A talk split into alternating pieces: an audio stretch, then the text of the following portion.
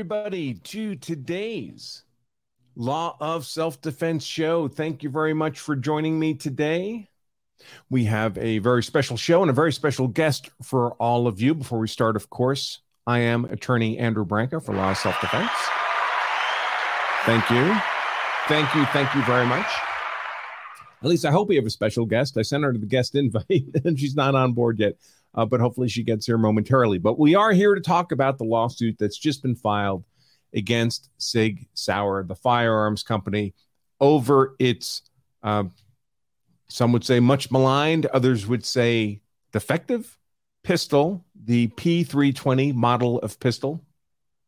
And I have a, a, few disclaimers to share before we dig into all of this. One is that uh, I today carry a SIG pistol for personal protection. It's not the 320, it's the 365 XL. But for many years, five or six years, I did carry a SIG P320 every day for personal protection. I own several of the pistols. Uh, so I have some personal familiarity with them. I, I, started buying those pistols with the first generation, the, the moment they came out. And I must have, I don't know, three or four of them uh, by now. Uh, and I have versions that have gone through the um, recall process for some of these uh, mechanical issues that were claimed with the gun. So I have experience with both the pre-recall, the post-recall, and and some of the added safety feature options uh, that were later made available on the gun as well. So I, I have some personal experience. That said, I am not a SIG armorer. I am not a pistol designer. So take my limited expertise uh, and experience with the gun for what it is. Uh, hopefully, that experience will add some insight to uh, this lawsuit. Second, I should also say that uh, I've had a great professional and personal experience with SIG over the years. For about a decade, I was an adjunct instructor at the SIG Sauer Academy. For most of those years, it was called the SIG Arms Academy before they changed the name. Um, I was, of course, my subject matter expertise was use of force laws, you might imagine. Uh, and they were very generous as uh, in allowing their adjunct instructors, including myself, uh, to basically be able to take any of the courses, the shooting courses they offered, uh, which was a, an enormous variety then, and even bigger variety now. The academy's only grown tremendously in sky uh, in size uh, since then. I believe they even have satellite academies now around the country. Uh, so it, it, provided me with an unbelievable opportunity to take all kinds of normally police only and military only training courses uh, that otherwise I would never have had access to. And I'm forever grateful to uh, to SIG for enabling me to do that. And I see Danny's just coming to the uh, the the green room here, so I'll bring her up in a moment. So uh, I, I, have nothing but positive feelings towards SIG. Um, just full disclosure on all of that. Uh, before I bring Danny up, I am going to mention the sponsor of today's content, which is, of course, none other than Law of Self Defense in particular are American law courses. Many of you will be familiar with Steve Gosney, attorney Steve Gosney, common guest on many of the Law Tubers shows, personal friend of mine. Steve's just finishing up. The, this week is the last class in his fall semester criminal law class um, under our American law courses umbrella, where we teach American law at a law school level, but in plain English for normal people who'd like the knowledge but don't want to spend the time and money and endure the politics of today's law school environment. Uh, so we teach traditional American law in the traditional American way. We're just finishing criminal law. In the spring, we have two new courses. One is our evidence class. Uh, that's being taught by attorney Ryan Ballinger. Great class. It's going to be fantastic. I urge you to take a look at that URL to learn more about it. And I see that we accidentally left up the Cyber Monday sale. So if, you grab it before I get my staff to fi- fix that, you'll save yourself quite a bit of money. You can learn more about that at lawselfdefense.com slash evidence law. And we also have our property course being taught by none under none other than law tuber Andrew Esquire himself, who I'm sure many of you are familiar with. And you can learn more about this course at lawselfdefense.com slash property law. And now I would like to bring up, like to bring up our guest for today. Danny, Danny Ahn. Hi, how are you? Thank you so much for coming.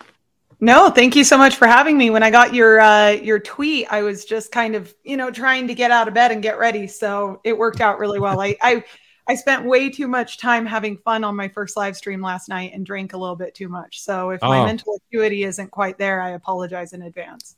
No worries, no worries. I found I've had to uh, temper uh, my own participation in many of the uh, the late night uh, alcohol fueled uh, streams because it, it can easily consume the entire next day.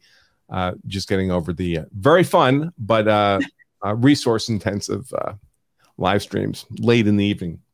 Very much so. so. Now, I will confess, I have not read through any part of the complaint, so I'm excited. Yeah, that's fine. That's fine. We'll just do a yeah. cold. It's not that complicated, really. I mean, there's there's probably ten substantive pages in the whole thing. A lot of it is just repetitive complaints um, and injuries because there's 20 or so plaintiffs uh, listed here. Uh, so most of that we're going to skip through. It's 150 pages long, but most of most of it is repetitive.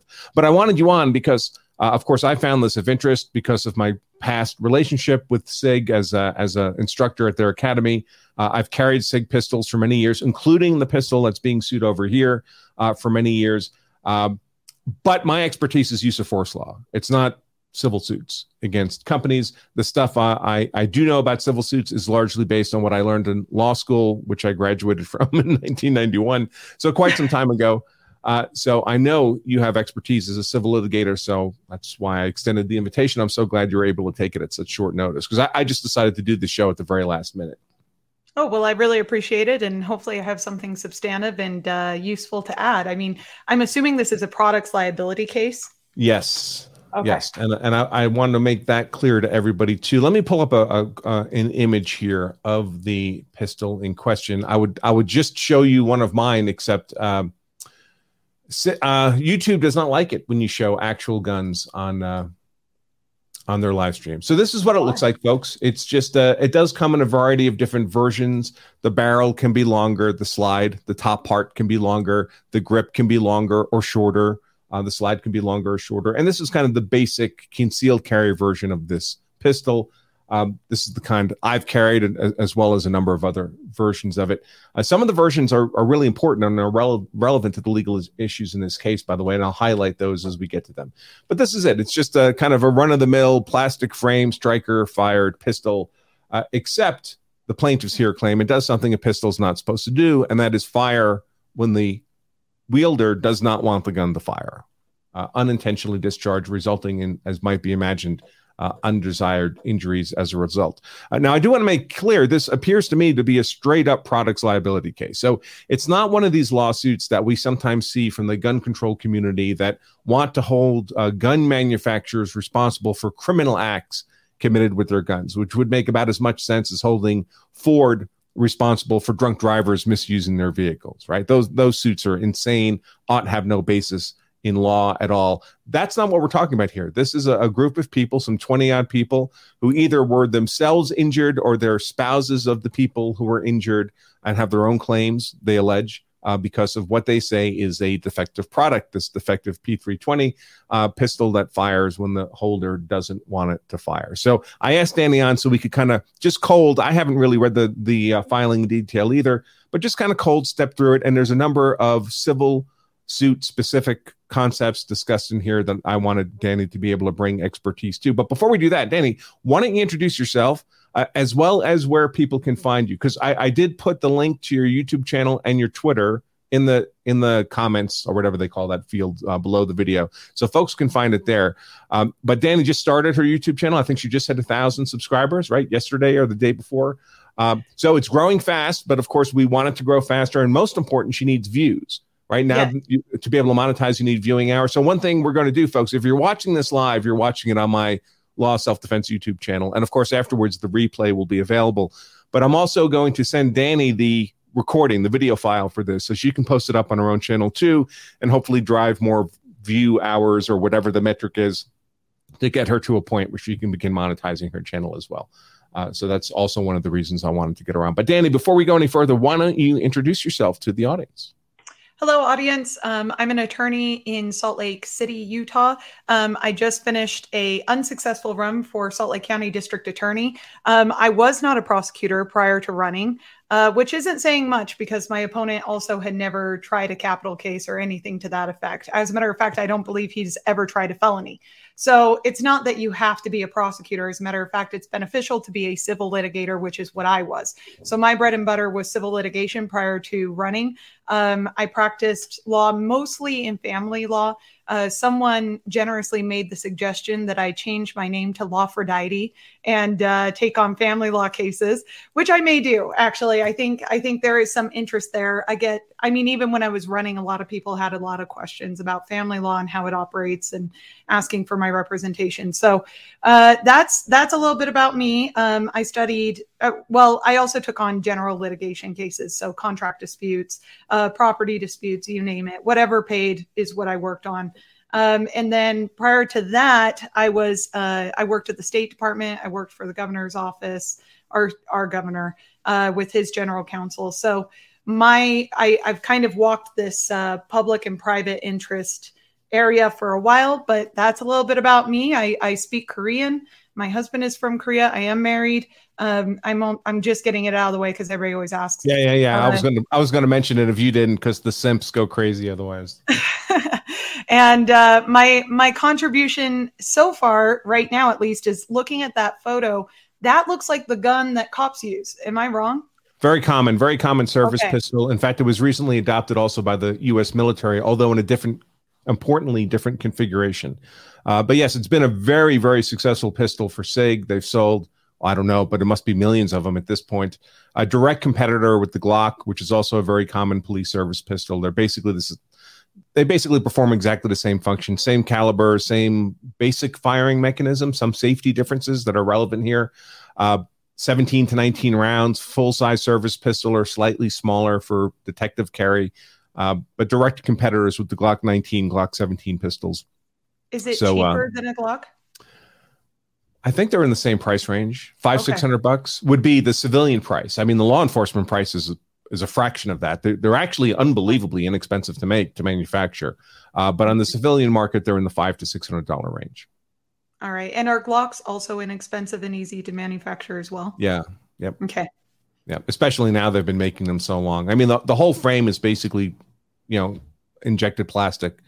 Uh, the slide is metal, but you know, once you have the CNC, the automated machinery up for that, the incremental cost to make another one is I've heard it it actually costs the company like something around fifty dollars to manufacture one of these pistols.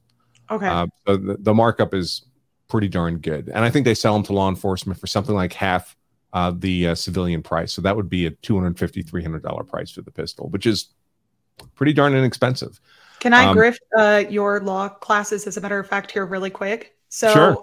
Speaking of uh, uh, inexpensive gun manufacturing, my friend, she just told me when when I had left law school, I was the president of the Federalist Society. She took over after I left, and they hosted a debate on 3D printed guns.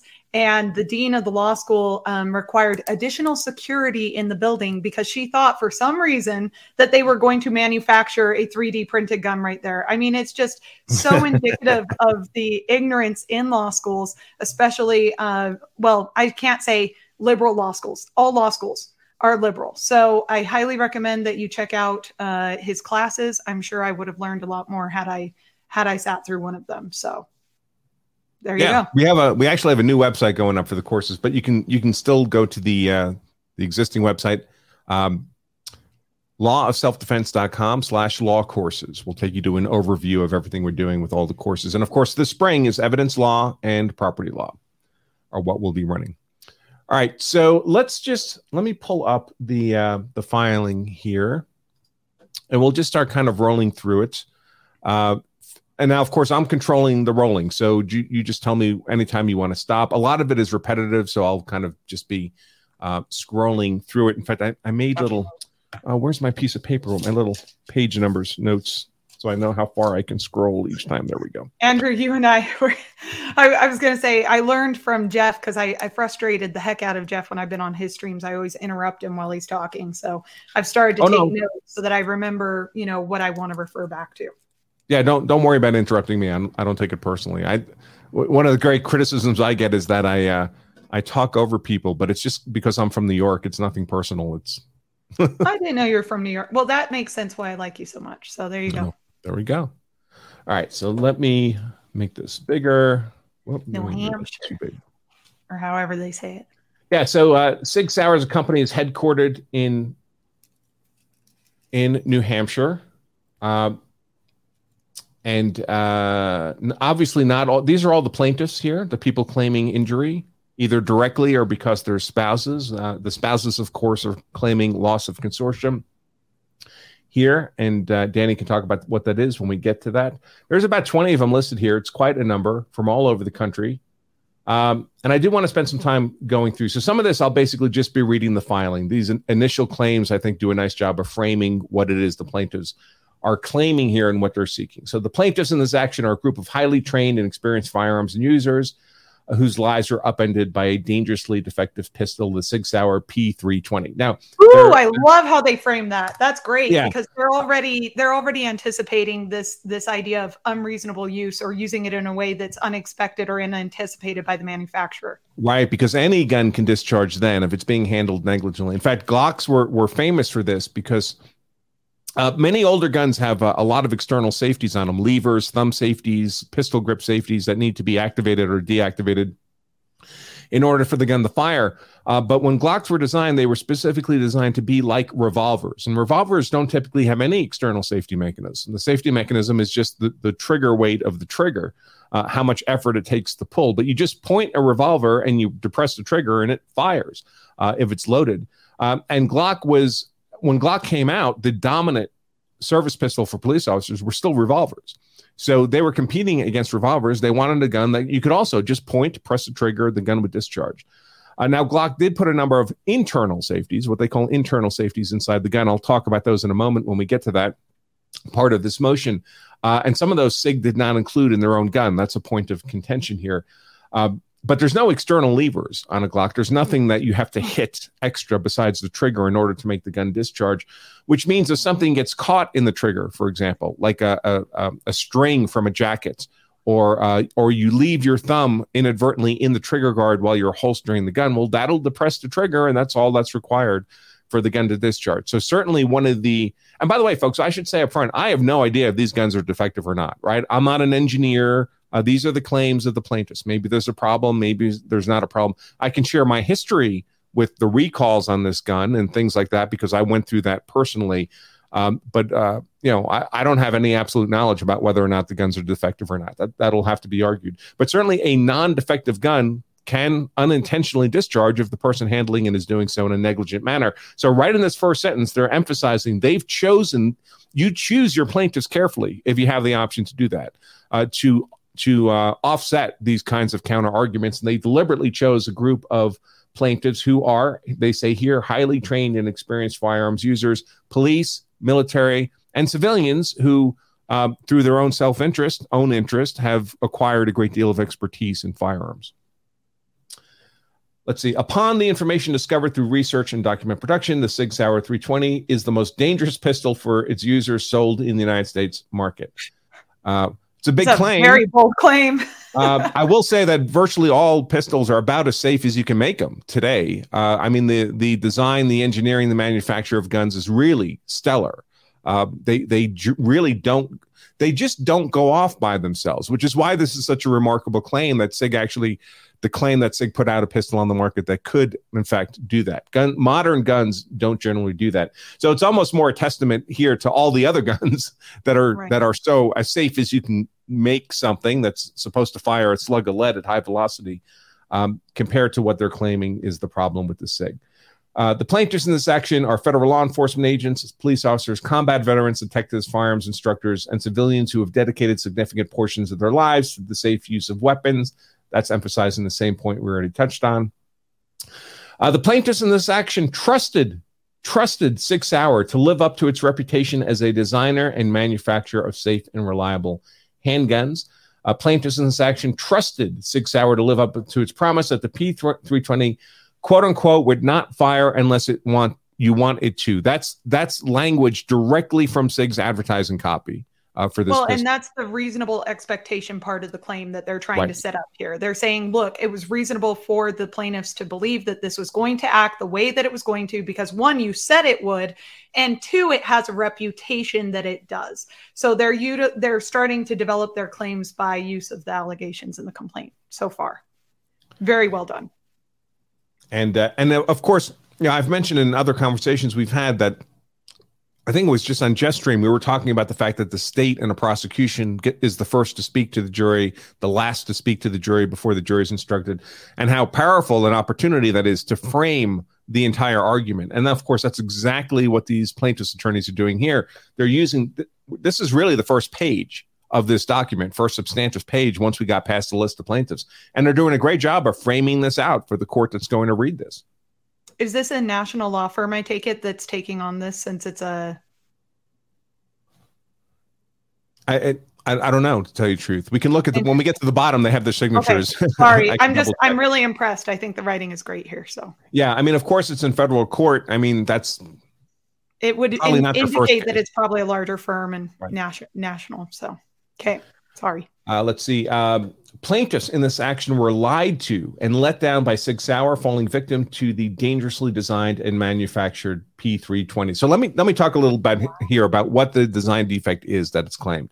Uh, for soon after the P320 came out, there began to be news reports of incidents in which the P320 would be dropped and it would strike on the back of the slide, uh, just above where your hand would go, and the gun would discharge. Now, that's not supposed to happen. There's supposed to be safety mechanisms built into the gun to prevent the gun from discharging if it's simply dropped to the ground. Um, and SIG has some of those safety mechanisms built in, but apparently they were not working correctly. At least one company, one company, one YouTube channel uh, actually did a video where they loaded blanks in a SIG pistol and dropped it, and it would go off when it hit the ground. And they captured this on video. Uh, that's wow. not supposed to happen. Since then, the claims have gotten worse. Since then, the claims have become uh, listen, you don't even need to drop it, it can just go off in the holster by itself. Like vibration will disengage the safety mechanisms, the gun will simply discharge. So walking. What's that? So if you're walking and you have it in your holster, it could go off. If you set it down at the shooting range, any, it could go off. Any, in fact, SIG added a, a, a word to their caution in their manual. They had added language saying, "Hey, if you drop this, it could go off," which is pretty alarming by itself. And then they added, or even vibration. Vibration can make this happen. Well, we all live in vibration. We're all, if you're carrying the gun, you're you're moving all the time, right? You're in cars, you're in vehicles, you're walking around. Um, so that's uh, yeah, that's not a good thing. There shouldn't be any circumstances in which the gun discharges unless you're intentionally or I guess inadvertently pressing the trigger. But if you're inadvertently pressing the trigger, that's on you. That's not a design defect. But if the trigger is not being manipulated and the gun goes off, there's a there's a serious problem here. Now, I don't know if that's true. Obviously, these are the plaintiff's claims, right? It's quite possible that every single these plaintiffs who described their injuries were in fact injured injured because they negligently handled the gun. We don't know. I wasn't there. Uh, but the claim is that the gun simply went off by itself. Uh, let's see. Uh, so they were lied to. Then we have this long list of all the plaintiffs and their various spouses. The spouses are essentially uh, suing for, I'll highlight it here, loss of consortium. You want to tell the audience what loss of consortium is, Danny? Yeah, so that means that they can't do the dirty, um, which, and it's not just they can't do the dirty, there's also levels to that, right? Whether or not there's, they can actually function as a, a functioning couple, right? Or do they, are there, is their relationship um, severely impacted as a result of what's happened, um, generally in the terms of, of physical affections, right? So if you've been, if you have no longer can be physically intimate with your with your partner, then you have had you you have a claim for loss of consortium. Right. And just to be clear, it doesn't necessarily mean anyone shot their junk off. Uh, it could mean someone was paralyzed. They can't engage in the um, sexual act uh, could mean that they they shot themselves through the leg and suffered so much muscle and nerve damage that it's painful for it's them painful, to undergo right the the physical act of having sex with their spouse. So that would be the loss of consortium. Um, and it's not an uncommon claim. It happens all the time. If the, the victim of uh, of negligent conduct is married and uh, the spouse loses that ability to have sex with their husband or wife any longer, loss of consortium is a common uh, claim in these kinds of uh, injury cases. So they go through all the plaintiffs here. Uh, jurisdiction is in New Hampshire. This is in federal court. This is a federal statute, uh, jurisdictional statute.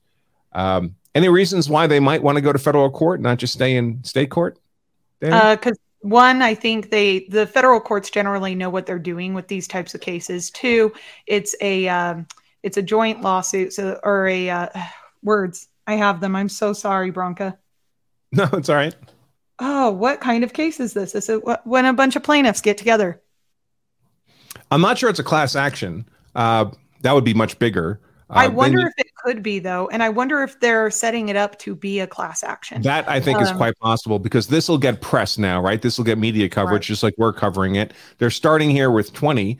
Uh, are we going to start seeing, uh, you know, ads being run in, in gun magazines or on the internet saying, "Hey, if you if you know someone or you've been injured by a P320, call this number. You may be entitled to compensation." And well, that's and that how you really build damages. these class action pools right and that's that's where we get to damages and so it may be that uh, they're not limited in damages in the way that they would be suing within the state with a state court too. So there's there's multiple advantages to going to federal court. Um, if you can I, I highly recommend it depending on the case. Sorry my, my local fire department got a call obviously. I tell you man i'm never getting an office in a city center again.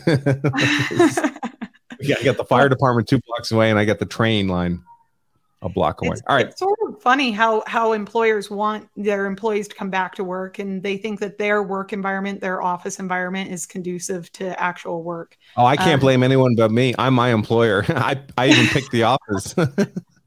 we yeah, I don't think I office. could ever work downtown. I would lose my mind.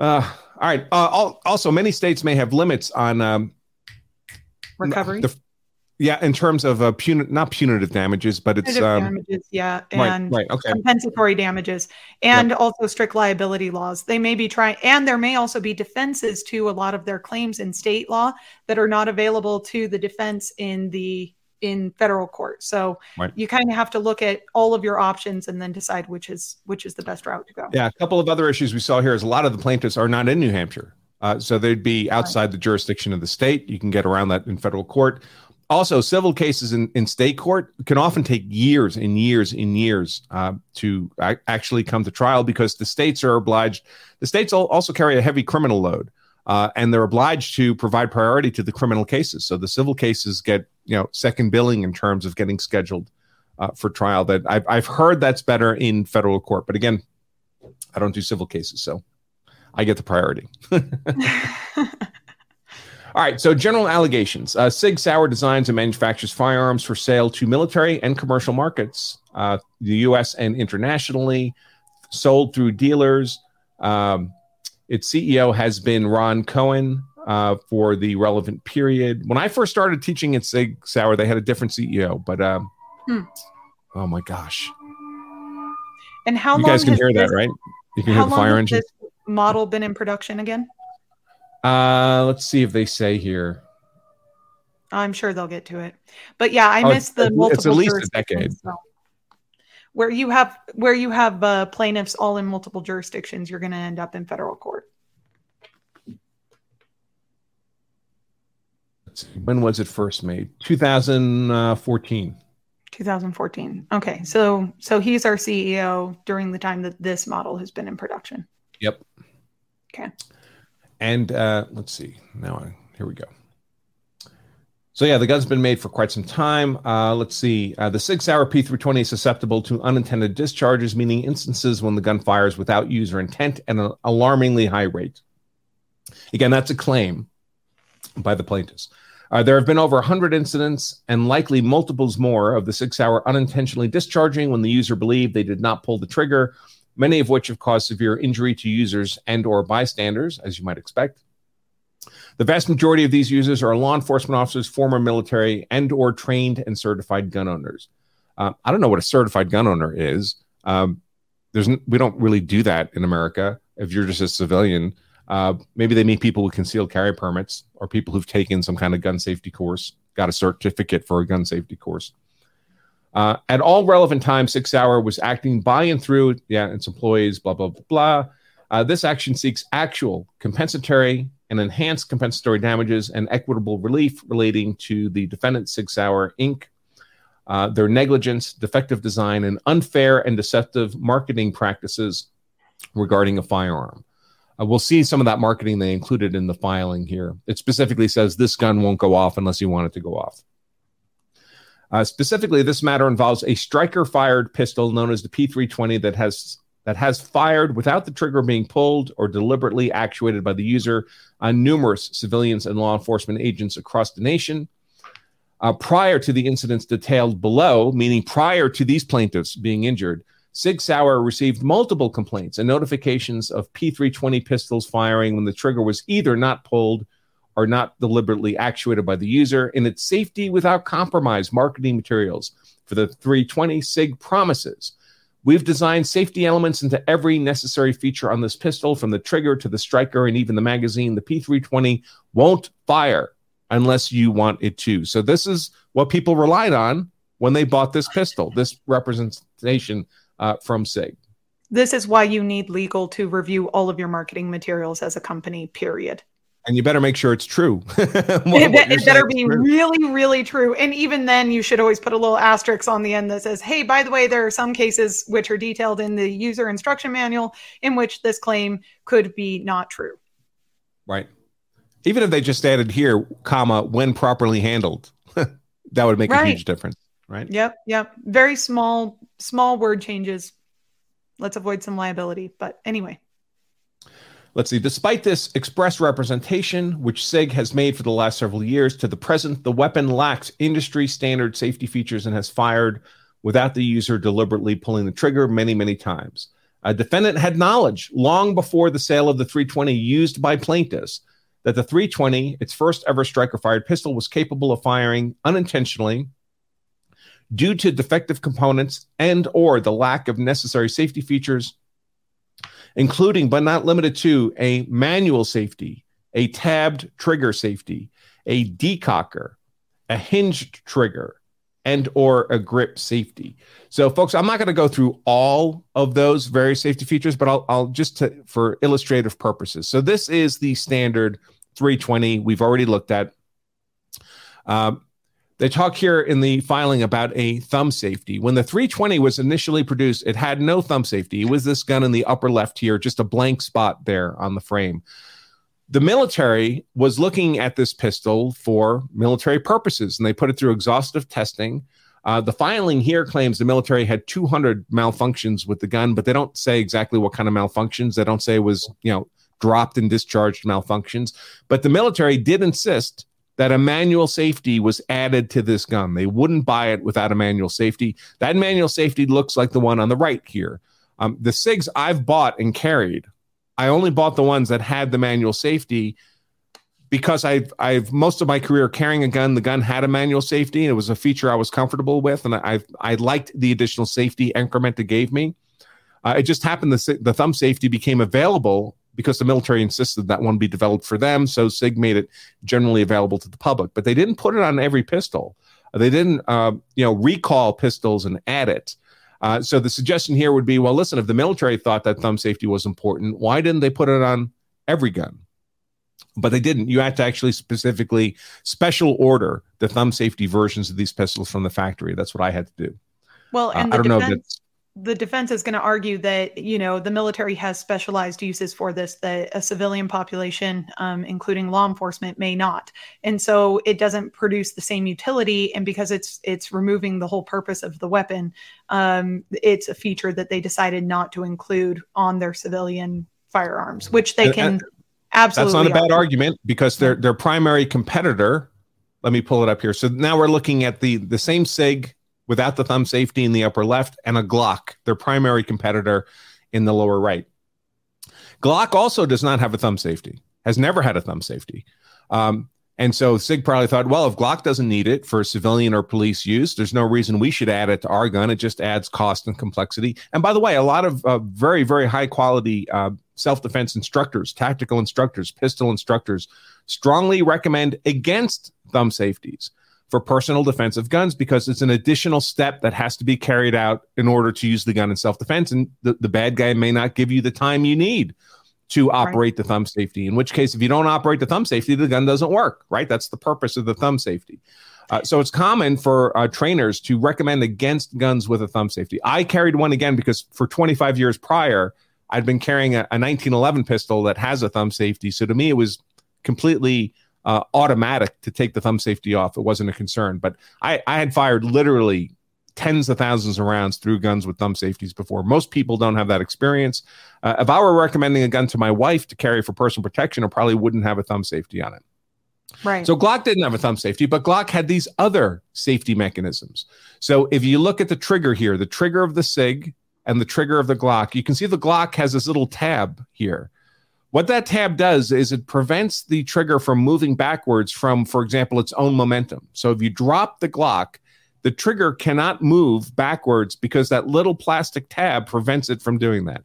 You have to depress that tab with a finger or some other object on the surface of the trigger before the trigger is capable of moving backwards.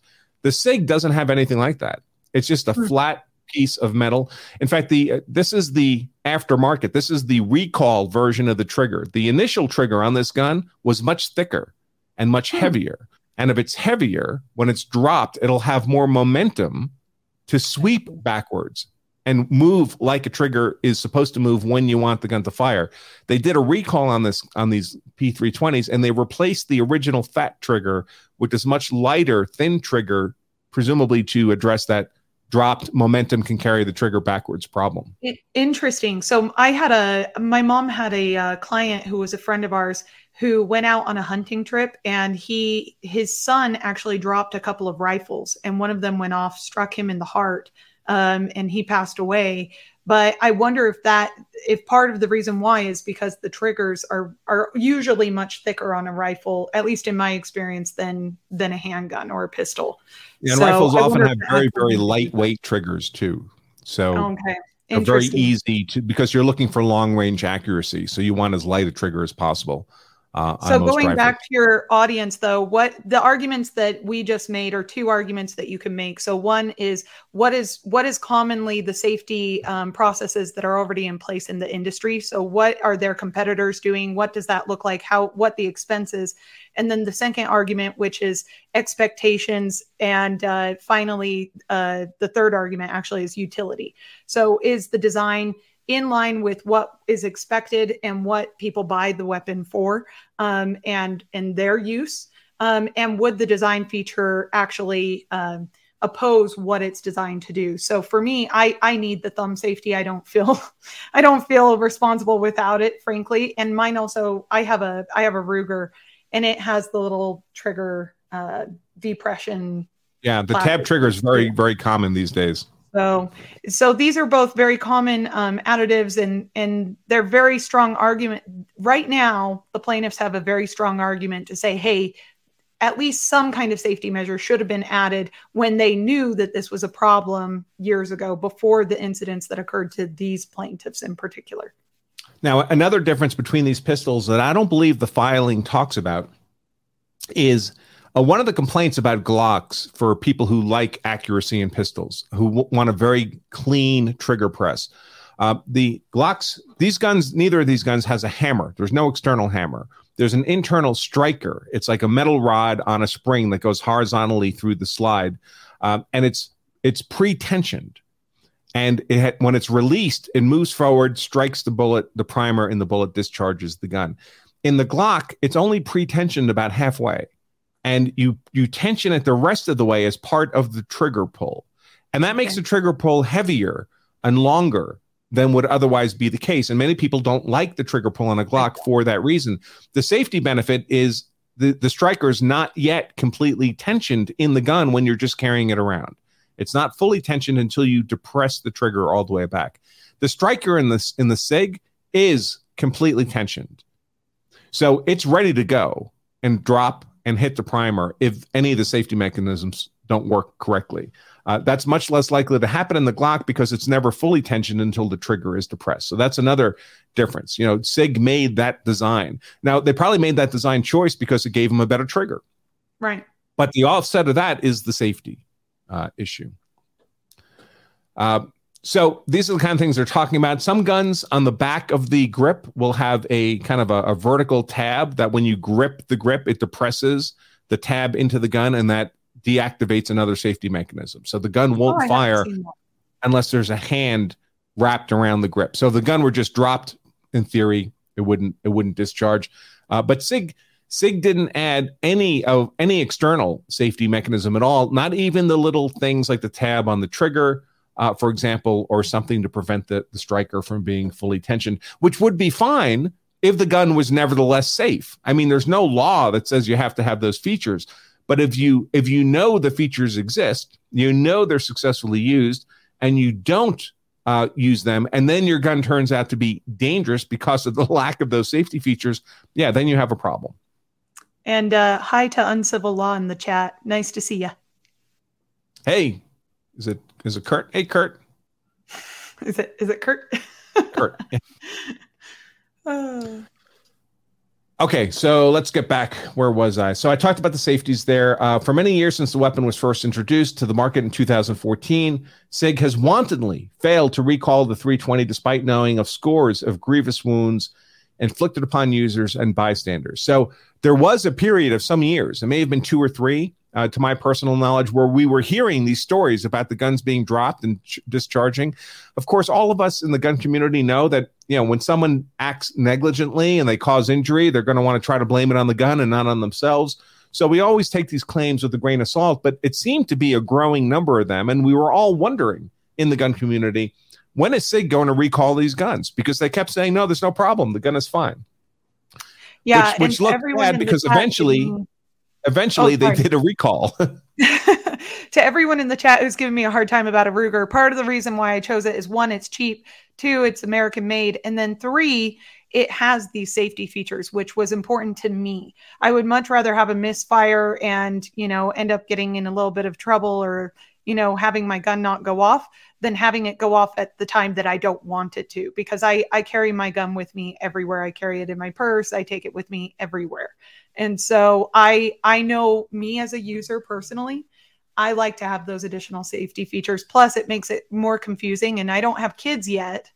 But once I do, it'd be nice if if, you know, my kids don't obviously I'm going to be teaching them gun safety from day 1 but in the event that another kid gets a hold of my weapon or they show their friend and the friend pulls on the trigger, I don't want that firing.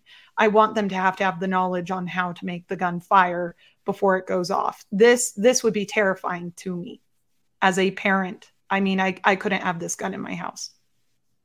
Yeah, I mean it it you know they work as intended you point the gun out you depress the trigger the gun fires and that's exactly what you know i actually the nra i think it was the nra did this they had um, because of course the nra advocates for for training of children safety of guns um, i believe the program is stop don't touch leave the area tell an adult something along those lines yeah but they did a, a study where they they would uh, bring kids into a room full of toys and in one of the toy chests they buried a you know non-functioning gun uh, and the kids would find it and invariably they would pick up the gun and point it at another kid and press a trigger absolutely. I mean it's almost instinctive. I don't even understand how instinctive it is. I'll never forget my little brother he was maybe like two years old and he hadn't watched like war movies or anything or anything that would clue him off to this and he was going around going boom boom boom with his fingers together and and it's just it's very intuitive. It's designed to be intuitive. It's an it's designed it works the way it's designed to work. What scares me is what if it goes off you know while i'm walking around?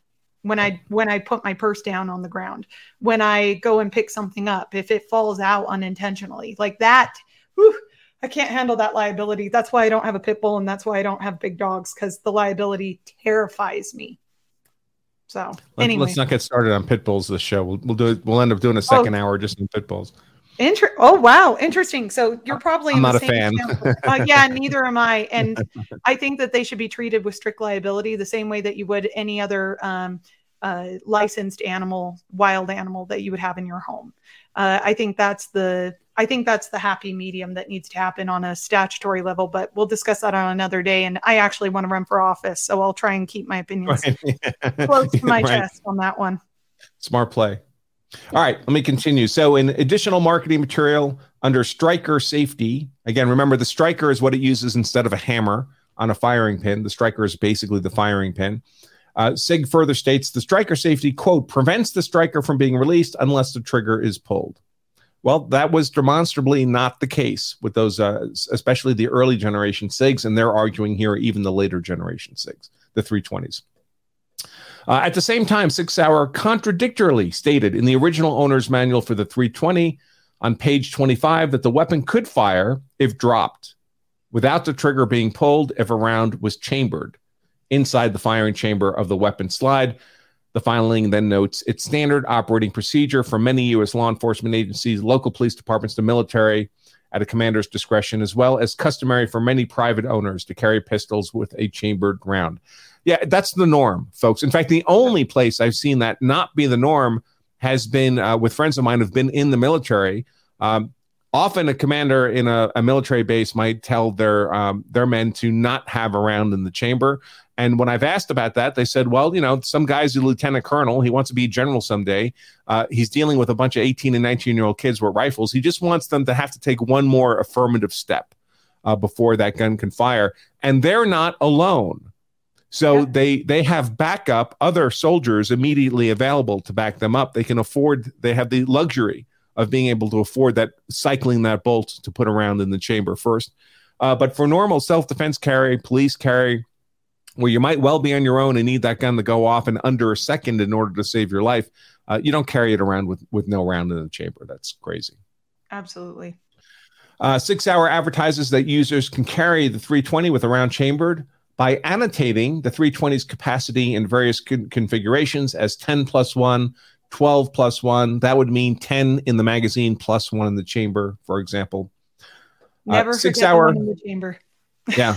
Yeah. it's the most important one. Uh, Sig Sauer was aware of the latter fact at the time it designated and manufactured all its pistols, including the 320. The 320 is the first striker fired pistol it ever manufactured. Um, uh, it assembled the 320 using the same frame from an earlier hammer fired pistol, the P250. That's a terrible pistol, by the way, folks. Don't ever buy that. Uh, while competing for a $580 million contract to supply the United States Army with a new service pistol in 2016, which SIG would win, by the way.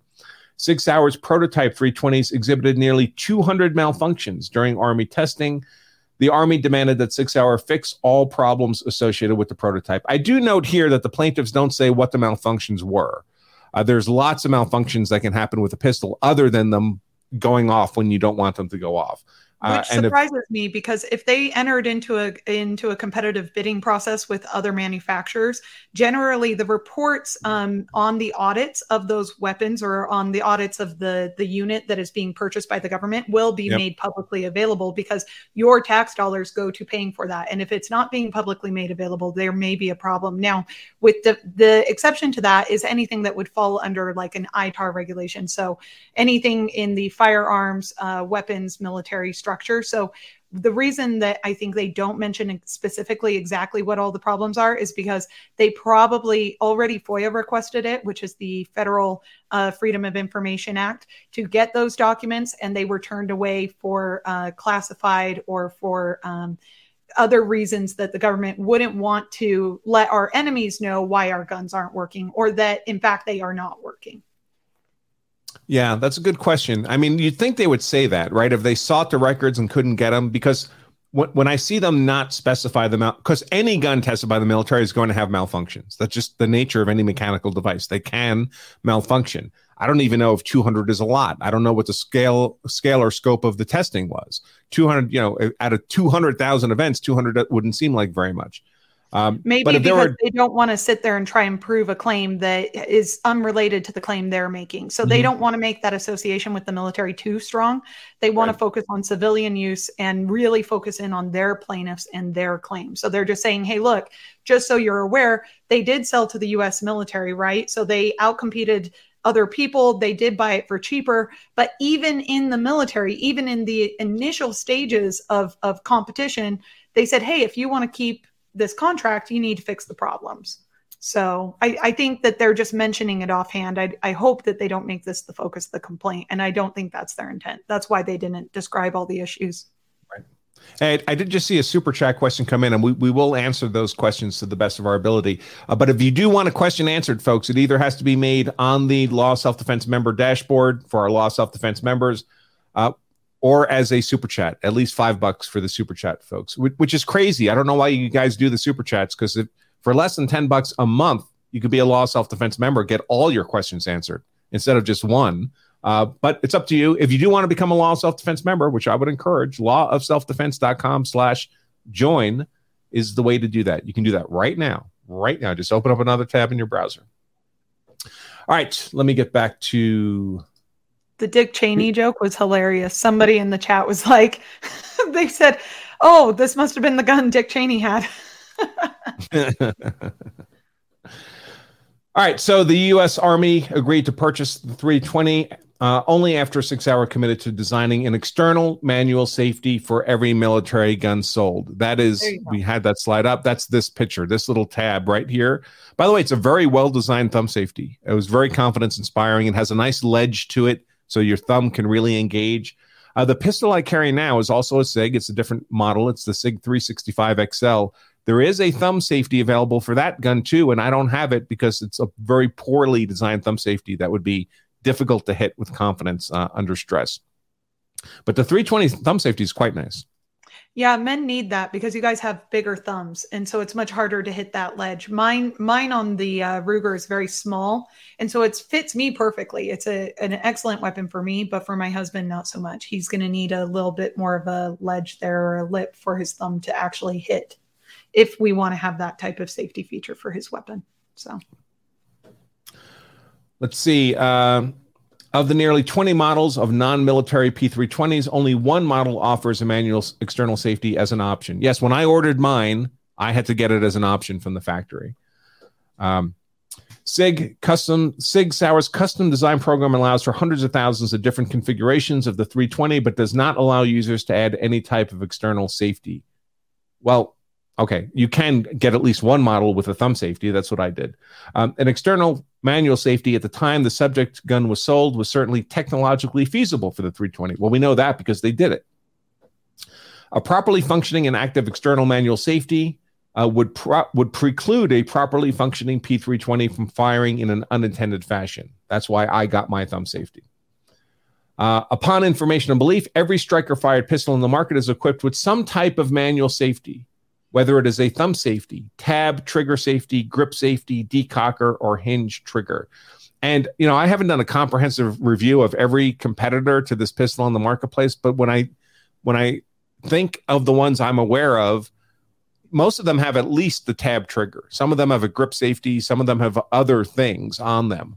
Uh, I don't believe any of them is as um, free of external manual safeties as is the SIG.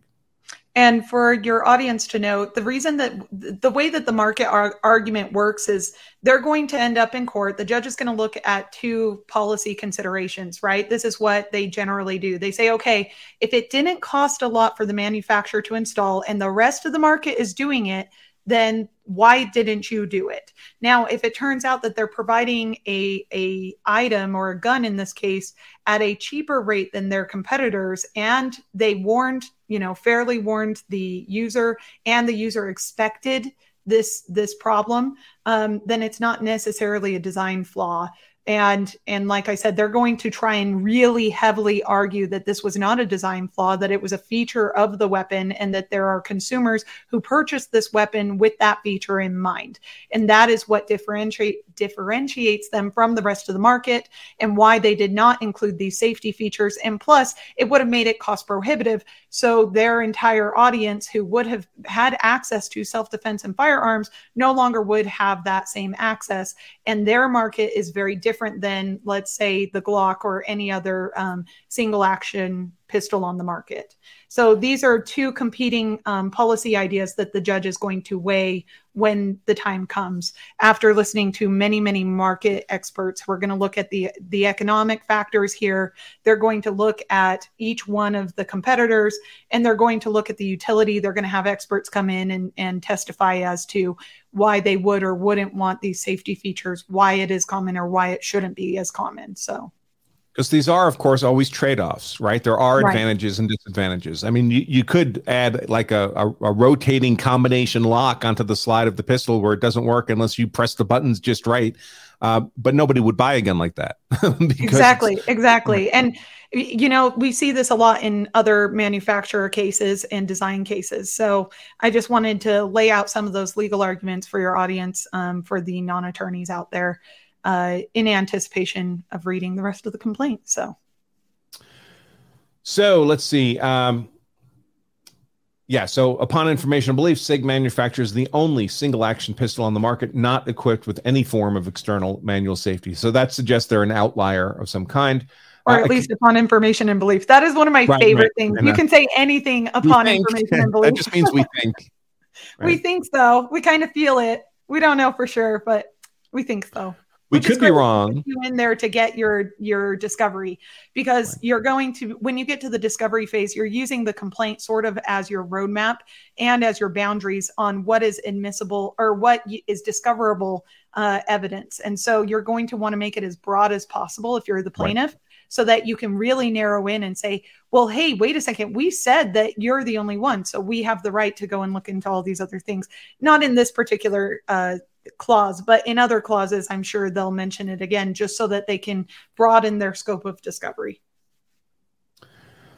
Let's see. Uh, sometime after January 2017, when the when a Connecticut law enforcement agent was shot by a P320 that fell to the ground from less than three feet, I believe I remember that case personally. Actually, uh, Sig Sauer removed the warning from the user manual regarding a chambered round and replaced it with the following language. So they made a change right? Sig Sauer made an affirmative change here. Uh, and this is where they add that language about vibration. All Sig Sauer pistols incorporate the effective mechanical safeties to ensure they only fire when the trigger is pressed. Oops. Uh, however, like any mechanical device, uh, exposure to acute conditions, shock, vibration, heavy or repeated drops may have a negative effect on these safety mechanisms and cause them to fail to work as designed after suspected exposure to these conditions, have the firearm checked by a certified armorer before using. Mechanical safeties are designed to augment, not replace, safe handling practices. Careless and improper handling of any firearm can result in unintentional discharge. So, this is obviously the board finally had a meeting with legal counsel and they said, Hey, uh, you guys, you guys better change the language in the manual because you're leaving yourselves wide open here. Right. And this is decent language. I mean, I really do think that the manufacturer is going to have a, a pretty um, strong argument to say, hey, look, this is operating the exact way it was designed to. We let the users know that this was a design feature and that it was not something that we were taking away from here when they say uh, mechanical safeties are designed to augment and not replace safe handling practices. They're saying if handled safely and with the knowledge that, you know, these acute conditions can cause a gun to go off when not, when you don't expect it to uh, as long as you're aware of both of those things, you can, in fact, own this weapon and use it as directed um, as it's been designed. So it wasn't a flaw, it was actually a feature. And that's, I'm sure, what they're going to strongly argue in their in their answer. And, and to the person in the comments who criticized the simplistic nature of the, my thumbnail for today's show, it's still better than this SIG graphic. and they're a, a multi million dollar corporation. It's a great uh, graphic. Uh, defendant Sig Sauer had never before represented that mere vibration could cause the weapon to discharge. Yeah, that that whole vibration thing bothers me because it, you know if you've dropped your gun, maybe it's been damaged, right? Maybe the sights are off, maybe something happened to the gun. It's unusual to drop a gun, but vibration is with us everywhere and always. And you can't send the gun off to a Sig armorer because you experienced vibration that day. You experience vibration every day. Uh, so it seems a very low bar for trying to escape liability for uh, surprise discharges of the gun. Upon information and belief, no other firearms manufacturer has ever made such a representation. They're talking here about the vibration issue. Uh, SIG acknowledges in its own manuals that vibrations can cause its safety mechanisms to fail to work as designed. That's bad, folks. You don't want your safety mechanisms to fail to work as designed. Uh, since the P320's manufacture and distribute distribution into the stream of commerce, SIG has expressly represented the weapon possessed a robust safety system. Uh, despite their representation, Sig Sauer never made a tabbed trigger safety available as an option for the 320. To my knowledge, that's true. Um, in fact, Sig Sauer's original design and manufacture of the 320 rendered the weapon unreasonably dangerous for its intended use and for any foreseeable uses, including normal carrying, holstering, unholstering, and or handling. I guess they're talking here about the pre recall design. Um, when Sig Sauer shipped 320s to dealers for sale to civilian customers, Sig Sauer knew or should have known that the weapon was defective in its design and unreasonably dangerous for ordinary uses, intended uses. Oh, sorry. This goes to their negligence claim for everybody who's wondering. Um, they're laying out the negligence claim. They're saying it was it was uh, they knew or should have known the weapon was unreasonably dangerous for its intended uses. Um, these are all elements that the court will be looking at when considering these claims, and they're laying it out in the complaint so that it doesn't get dismissed, uh, so that each one of their complaints get through the 12b6 motion to dismiss, which will be included uh, in the answer. Right. So the basic concept of negligence, of course, of what we in lawyers would in law school are taught as torts, uh, is that we all have a legal duty not to cause unnecessary, unjustified harm to other people. And if we cause that harm, cause that injury, we bear liability uh, to compensate that person for that injury. It's when you violate that general duty of care that you've engaged in negligent conduct and your duty is determined by you know what it is you're specifically doing or in this case what you're making. And so they're laying out the standard of the duty of care for the manufacturer of a firearm. Uh, let's see. Before plaintiffs purchased their pistols sig was aware of other prior uncommanded discharges of the 320 platform and other sig, sig pistols many of which predated their purchases uh, and then they just go through a whole list of claimed. You know, we don't know how true these are, how accurate these representations are, but there's quite a lot of them. Um, and all these people claim that they did not have their finger on the trigger uh, when the uh, when the gun discharged. Uh, let's see. Uh, so they they go through a whole list of these. They list these chronologically. The last of them is uh, occurred on August fourth, two thousand seventeen, and then the next sentence is four days later.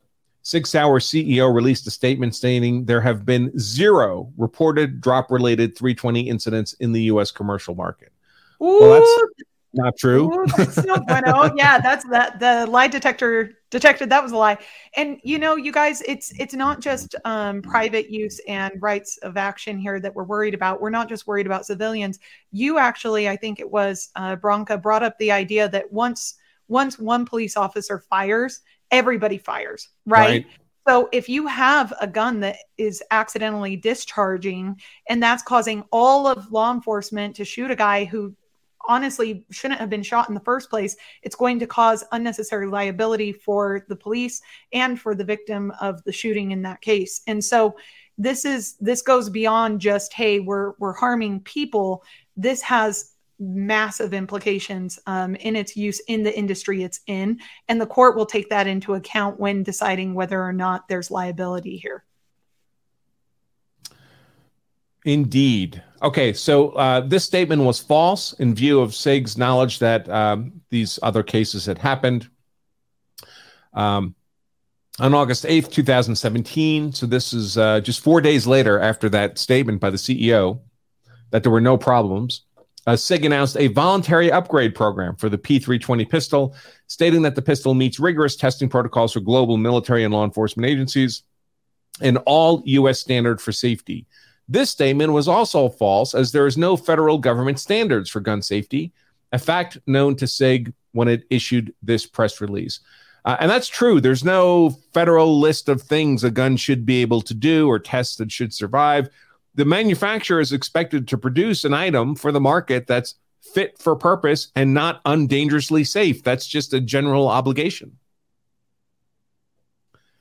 Um, it's kind of like when they called the owners certified owners, like certified civilian owners. There's not that, that's not a it's thing. Meaningless. Well, it's like saying you know it's a natural natural food. That's that's the label you see on foods all the time. Oh, this is natural. Well, it doesn't mean organic. It doesn't mean anything else. It actually has zero meaning, just puffery, uh, as the Supreme Court would say.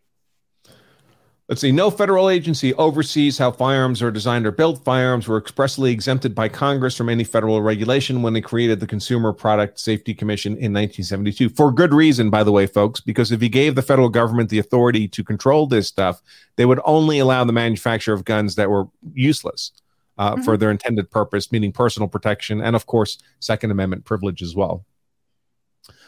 Uh, Sig Sauer's upgrade program, they call it an upgrade program in scare quotes here, uh, which was presented to the public as purely optional. That's true. No, no one made me send my gun back. I had that option. Um, uh, not urgent, not mandatory, offered to mark existing commercial versions of the P320 better by installing a much lighter trigger and internal disconnect switch, and improved sear to prevent an uncommanded discharge. Uh, you know, folks, especially for people who who you know maybe it's their only gun. Um, you don't really want to box it up and send it off to SIG for a month to have them do whatever it is they're doing with the gun because then you don't have a gun for a month. Um, it, that didn't matter to me. I've got plenty of guns, but uh, yeah, I, I had to think about whether or not I wanted to send it back. And I have to say, when I got it back, so I was using this pistol, my 320, also for competition purposes. And one and one of the things I liked about the 320 was it had a very clean trigger press uh, because of the design aspects of the gun. The trigger was much better than a Glock trigger. Uh, and when I got it back from the recall work, it was much more like a Glock trigger. The trigger was not mm-hmm. nearly as nice as it had been before. I probably would not have bought the gun with that trigger uh, in the first place, with the recall trigger. Well, and so that everybody knows too, what they're doing is they're saying they had a duty. They're implying that there was this duty to have urgency to make a public statement and to recall the weapon as soon as they were aware of these incidents, as soon as they were aware of this unsafe, uh, the unsafe nature of their design. And SIG essentially this time, to, in my opinion. Yeah. So at this time, SIG was not saying, hey, this gun is dangerous until we fix it. They're saying, hey, if you're uncomfortable, you can send the gun back to us and we'll make this modification to it. And this strengthens their argument, what will be SIG's argument that this gun was designed this way per the user's requests, right? So we are hitting, we are targeting a market where they know forgive my language. They're, we're targeting a, a, market where we know that the user wants this smooth trigger pull. They don't want all these other safety mechanisms that make it difficult for them to shoot for their intended purposes. In your case, it was competition shooting, but it could be, right. you know, any number of cases. So this actually strengthens their argument, and I think it was a, a smart move on their part to do make this a optional recall rather than mandatory. But uh, whether it was a smart move will be decided by the judge. Right. Uh, so that was uh, they announced that recall on August 8th, 2017. I thought this was a nice touch. On August 9th, 2017, the police chief of Morrow, Georgia, issued an emergency order removing P320s from service. In October of that year, a P320 discharged without a trigger pull in Georgia when an officer fell to the ground. His weapon was holstered and fired simply when he struck the ground. That's bad.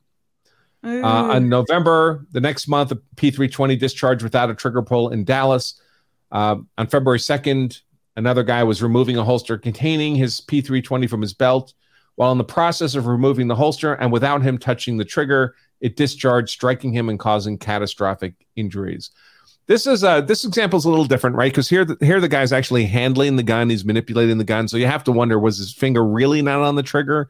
Um, but the cases where the uh, the gun is, and there's at least one here where uh, a police officer was on a subway platform so he's there's cameras that caught this body camera footage and just the, the kind of surveillance cameras they have on public transport systems. The gun just went off in the holster. Oh um, oh my gosh. that's that's that and clearly not manipulating exactly the gun terrifies me. Like even even just taking off a belt and having it go off terrifies me. The idea of just standing there and having it go off like oh see this? Hold on where's that plaintiff with the bedside table that would be my situation where they're just setting it down on a side table and the gun goes off and it fire it blows off his hand. I mean that Yeah, fact, here here's that event here. In August 2019. a Philadelphia transit officer uh, his 320 fired uncommanded while fully holstered, nearly striking a bystander in the subway concourse. The incident was captured on video and the officer was returned to duty the next day.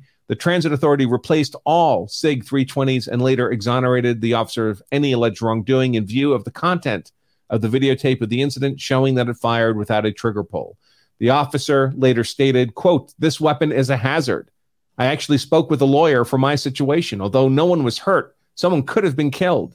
I'm angry that I was put in a potentially life altering position with a product deemed safe by its manufacturer. The fact that officers are carrying this weapon on the job and at home around family, thinking it's safe even while resting in its holster, has me very angry. Everything that I've told you is documented through two investigative services Philadelphia's Police Firearms Investigative Unit, Officer Involved Shooting Incident Unit, and SEPTA, Transit Police Criminal Investigations Unit. There is station video footage, body worn camera footage as well. Close quote. Yeah. Well, that's bad. that's, that's, pretty really damning. Bad. That's and and to those who are listening, the reason this is so damning is because he's saying, look, I never broke any type of, of standard when it comes to safety here. I operated this thing perfectly. And not only did I operate it so well that uh, I wasn't found, you know, guilty of, of or not guilty, but uh, that I that my conduct wasn't found negligent, but we have documented evidence from multiple agencies that focus on safety and the use of these firearms who all cleared me. Meaning that's I mean he put that burden for for the defense to me right up here. I mean they're saying either you're going to show that all of these people were wrong and that this is a safe weapon or not. Uh, this is excellent framing, excellent case. Uh, they really did pick that very well. So they they on page 18 is when this filing notes that in April 2018 SIG announced the voluntary upgrade program. Then they can start going through this list of all these uh, uncommanded shootings, firings that happened after the recall started. This is page 18 of the filing. It goes all the way to page 24, folks, and these but, are just a sentence or two each. So it's a very and correct myself. This was not a recall right? And they even state that on page 18 at the end of that sentence. This was yeah. not a recall. This what was a call voluntary, it a voluntary recall. Right. If they had called it a voluntary recall, I think they would have a stronger leg to stand on. Right. Um, but here they're saying they didn't recall it. It wasn't called a recall. It was called a voluntary upgrade, which, to be fair, the consumer, if it were me, I would think, no, I don't really need that. I like my gun as it is. I've never had a problem. Maybe those other guns have problems, and that's why they're offering this voluntary upgrade. But if if I were in your position, Branca, I wouldn't have sent it in because I think I like my trigger pull as it is. I don't want to have to pay to take it to a gun shop and have them loosen up the the springs for me again and make it, you know, so that I'm familiar with this gun again. Right. So, yeah, that that's actually a really strong point I wanted to correct myself on. Yeah, because I'm I'm on a number of gun forums, as you might imagine, and I let people know in those forums when I got my voluntarily upgraded Sig back that the trigger wasn't as good. So just just be aware when you get the upgrade, you're going to get a gun back with a, a trigger that's inferior to what it was before you sent it in. All right, so then we go through uh, all the plaintiffs' incidents. I'm not going to read all of them. There's 20 some plaintiffs, and then their spouses, uh, and they're all highly repetitive. They're basically all making the same claims. But let's step through the first one just so people can see how this kind of thing is structured. Uh, so the first and the named plaintiff, uh, Armendariz, uh, Fernando Armendariz. Prior to April 1st, 2020, 2021, the plaintiff had undergone extensive firearms training while serving in the U.S uh, Immigration and Customs Enforcement Agency. Uh, he was issued a 320. On April 1st, 2021, he was participating in an annual inventory and removed his 320 to review its serial number. On that date, the pistol suddenly and unexpectedly discharged while he was reholstering it. Uh, he never touched the P320's trigger and did not intend to fire the gun. The bullet struck him in his right thigh, causing substantial injury, maceration of tissues, blood loss, nerve damage, along with severe emotional trauma. With the full extent of the physical damage to his leg is not yet known. He has had and is likely that he will have trouble running, sitting, standing as he had before the incident, will likely never be able to return to his pre incident form as a result of diminished physical capacity.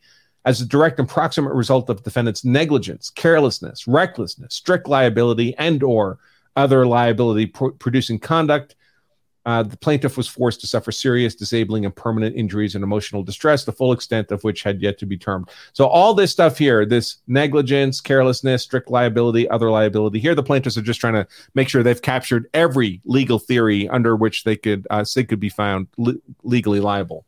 Uh, yeah, and I, I'm not entirely sure how it works in criminal law, but you can amend your complaint um, to add things or to to remove things or add things later. But it's much it is challenging, and so it's better to put in as much as you can and then have things removed as you as you move forward.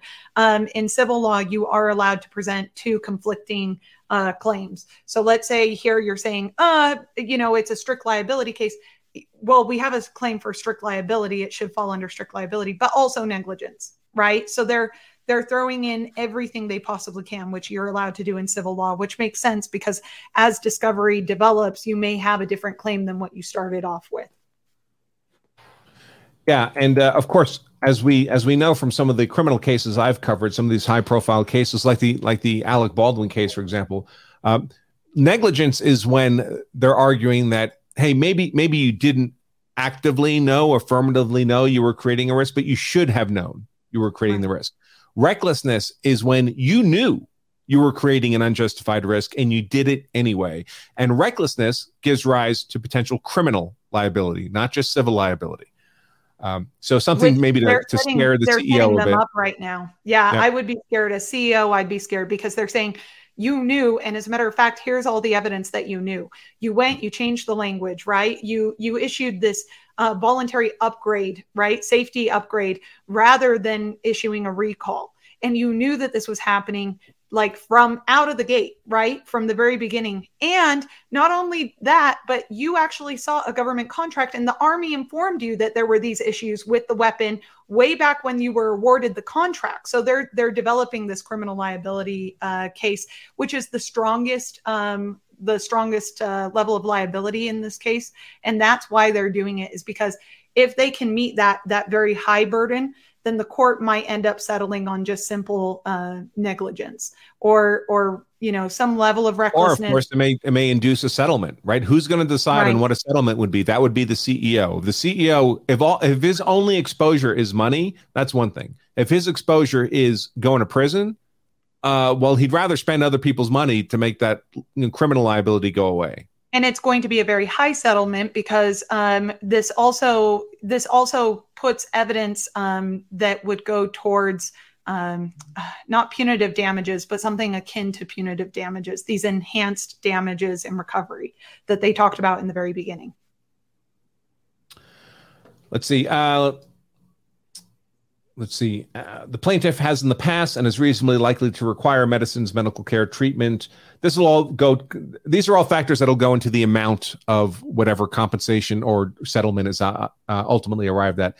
Um, it's not. It's not like it's. We know right now what the fixed cost of these damages is. It's not a car that got wrecked and there's a dollar value for the car. You just pay the guy that money and you're good.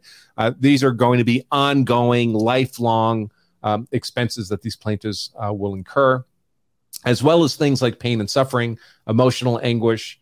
Uh, we'll see later the loss of consortium claim. Uh, the plaintiff has in the past, may in the future, continued to be disabled from p- performing his usual duties, occupations, and avocations. That just means hobbies, uh, all to his great loss and detriment. The incident has resulted in substantial physical harm and related trauma to the plaintiff, who has received substantial and ongoing treatments and medicines. So, this is page 24 this these kinds of claims will continue for all the other plaintiffs for another like 25 pages all the Has way up he to lost page, his job uh I mean, all of his injuries and claimed loss yeah. would in, would imply that he's lost his job. But um, for those who are wondering, the the other reason you include all of this is to say he's no longer able to work. So here's what he could have potentially been making. Here's what he could, potentially could have been earning. It's not just the loss of the leg or the loss of the ability to um, have an intimate relationship with his wife, but he now also cannot make this much money. So you need to, you know, in the settlement, the discussion will be okay,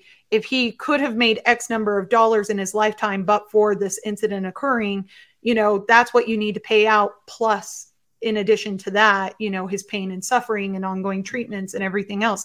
I mean, as the plaintiff, you're throwing on as much as you possibly can. This guy is right. disabled. He's a vegetable. There's nothing he can do. His wife is crying. His kids are traumatized.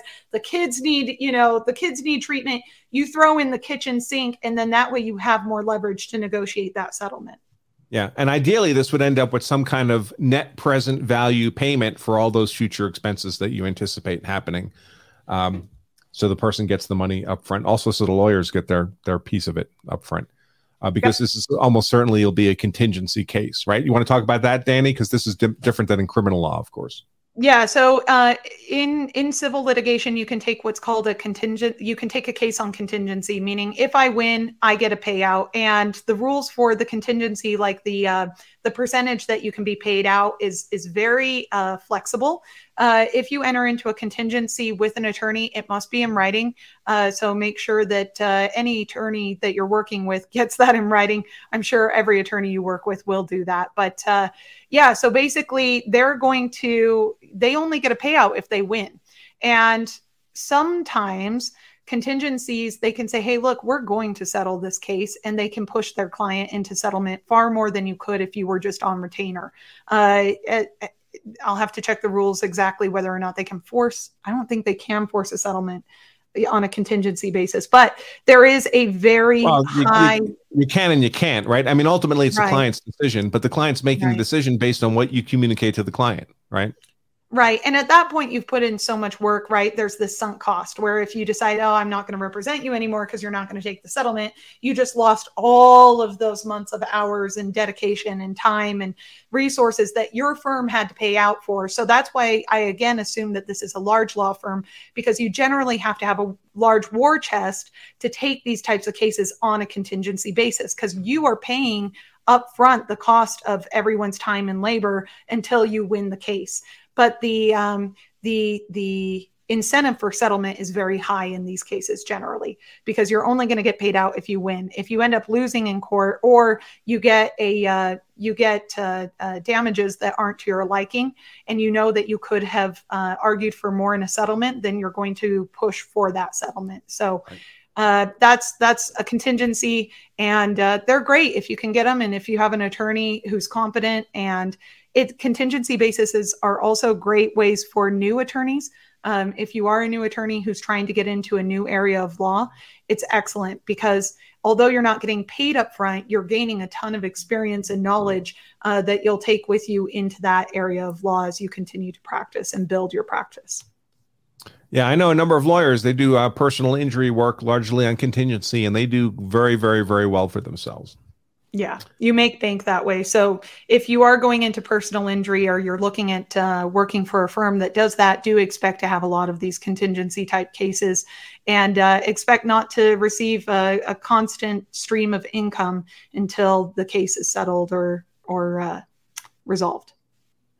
Yeah, and so I, have never really done much civil work, but I have friends who do it, and parts of it strike me a lot like the like the criminal uh, uh, plea bargaining arrangement where so many of the criminal cases they, they never get to trial. The vast majority never go to trial because they're pled out beforehand really in terms of efficiency uh, of the system. You, you, the system couldn't possibly bring everybody to criminal trial.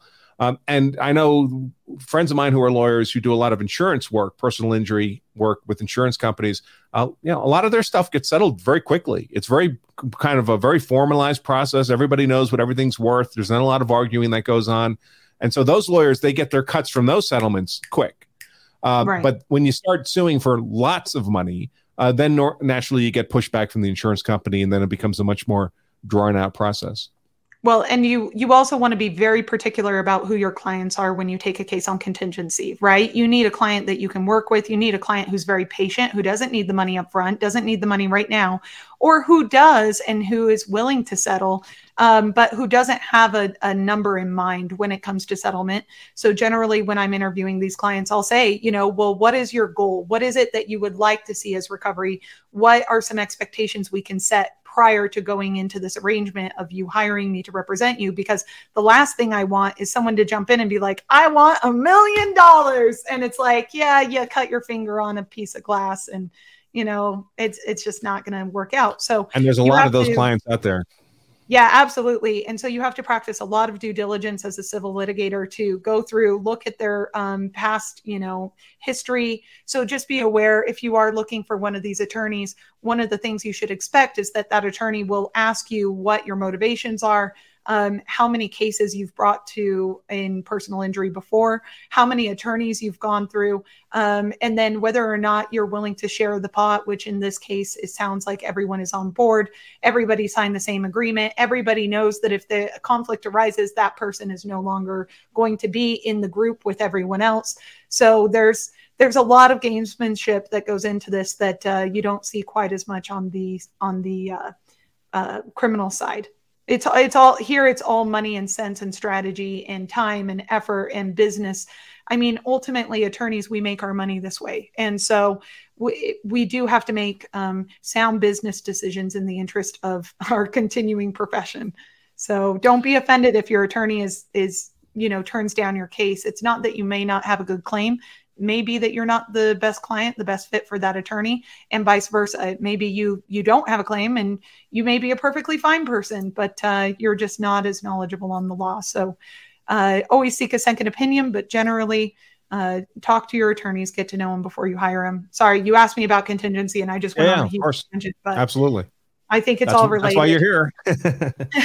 hey, folks, I see a lot of great questions in the chat. But again, if you want the questions answered, you either have to ask them as a law self defense member on our dashboard or as a super chat, five buck minimum super chat. So otherwise, I there's just too many. super chat in there, a couple yeah. actually.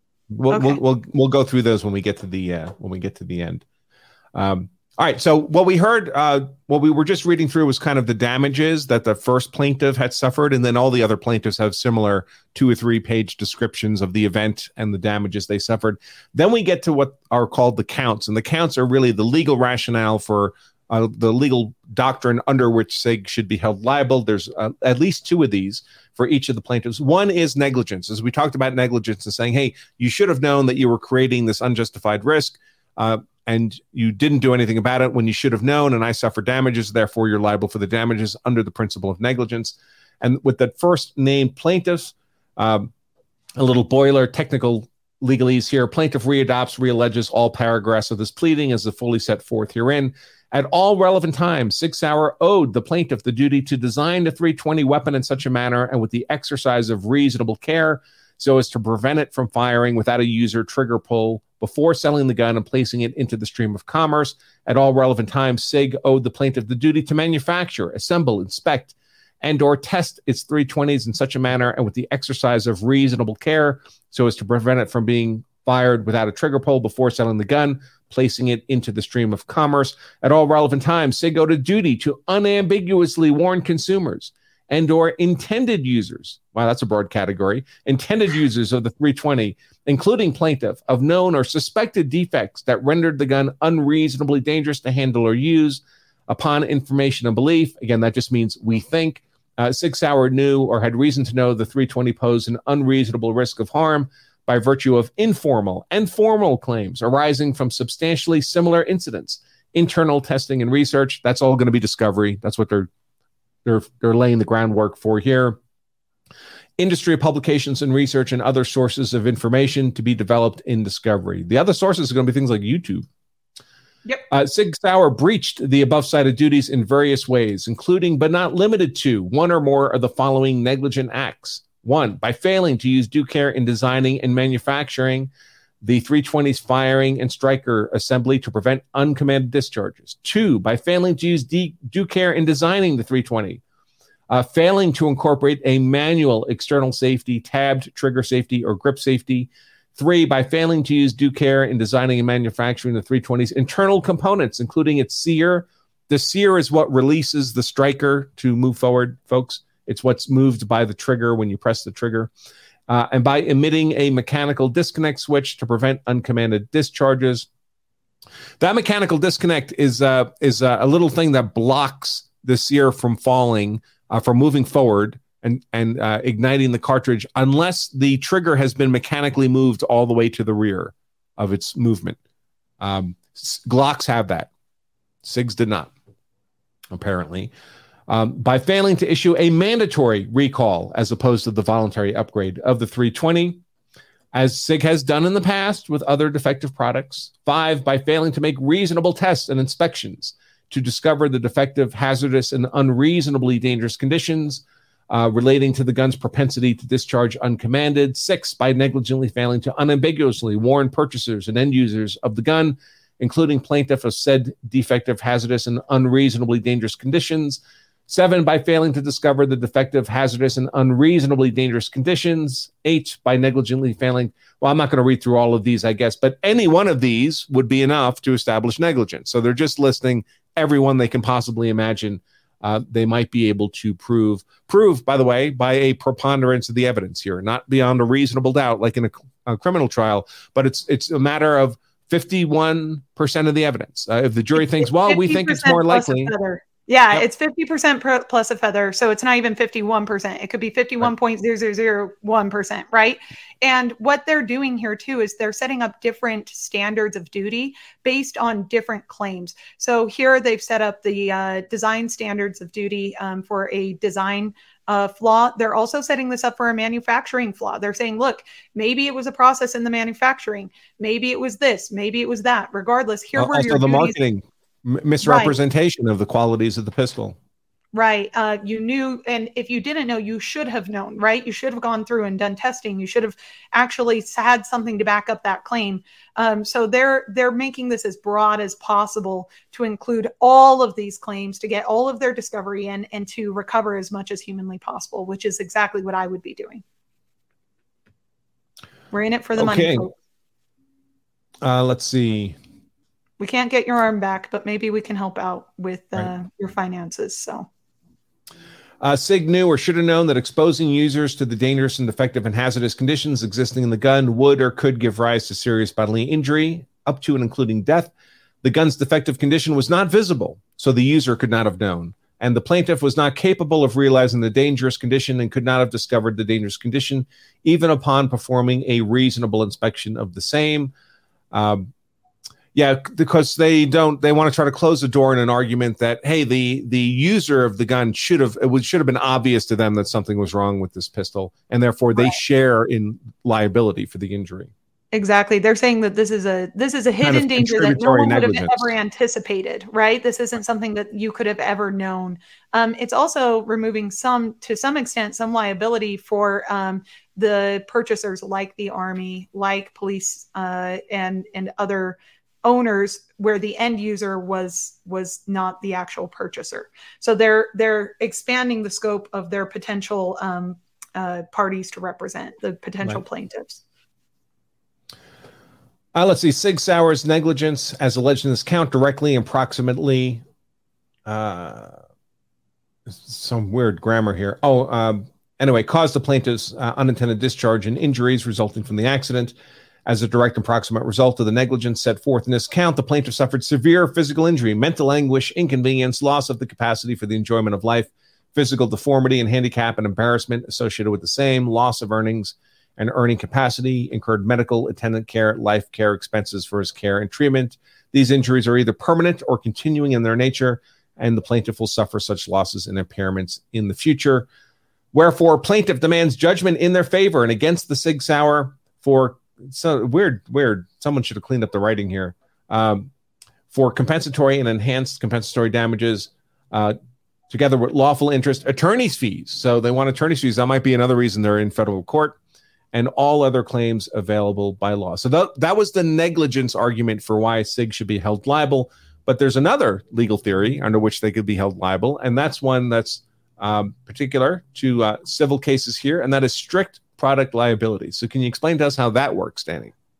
Yeah. So, um, for well, they explain it here really well, actually. It's basically saying that they're strictly liable because it's engaged in regular business of designing, assembling, manufacturing, selling, some putting into the stream of commerce something that is inherently dangerous. Okay. There's there the by virtue of this item existing, they should be held strictly liable, meaning it doesn't matter what your intent was. It doesn't matter whether or not they knew or should have known. The fact is, is because you are making this um, unreasonably unsafe item that that exists in the world that we do need but is unsafe by nature of it existing in which case uh, firearms think firearms think um, uh, bombs explosives chemicals hazardous materials. Because this is a hazardous uh, material or item it doesn't matter what the heck you were thinking or knew or should have known. What does matter is did you put into place what is required of you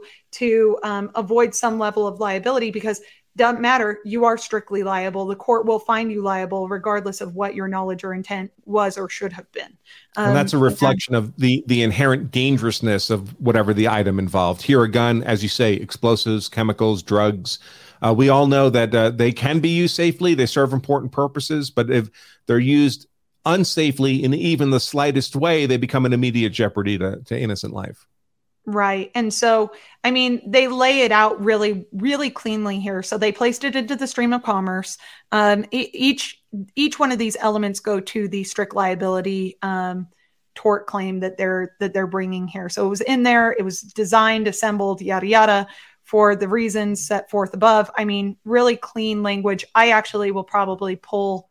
I'm glad that you sent this to me because I'm going to use some of this as my uh, boilerplate language in my future in my uh, future complaints. And then they have a third basis of liability for SIG here, and that's violation of New Hampshire's Consumer Protection Act. Most states, probably every state, has some kind of Consumer Protection Act.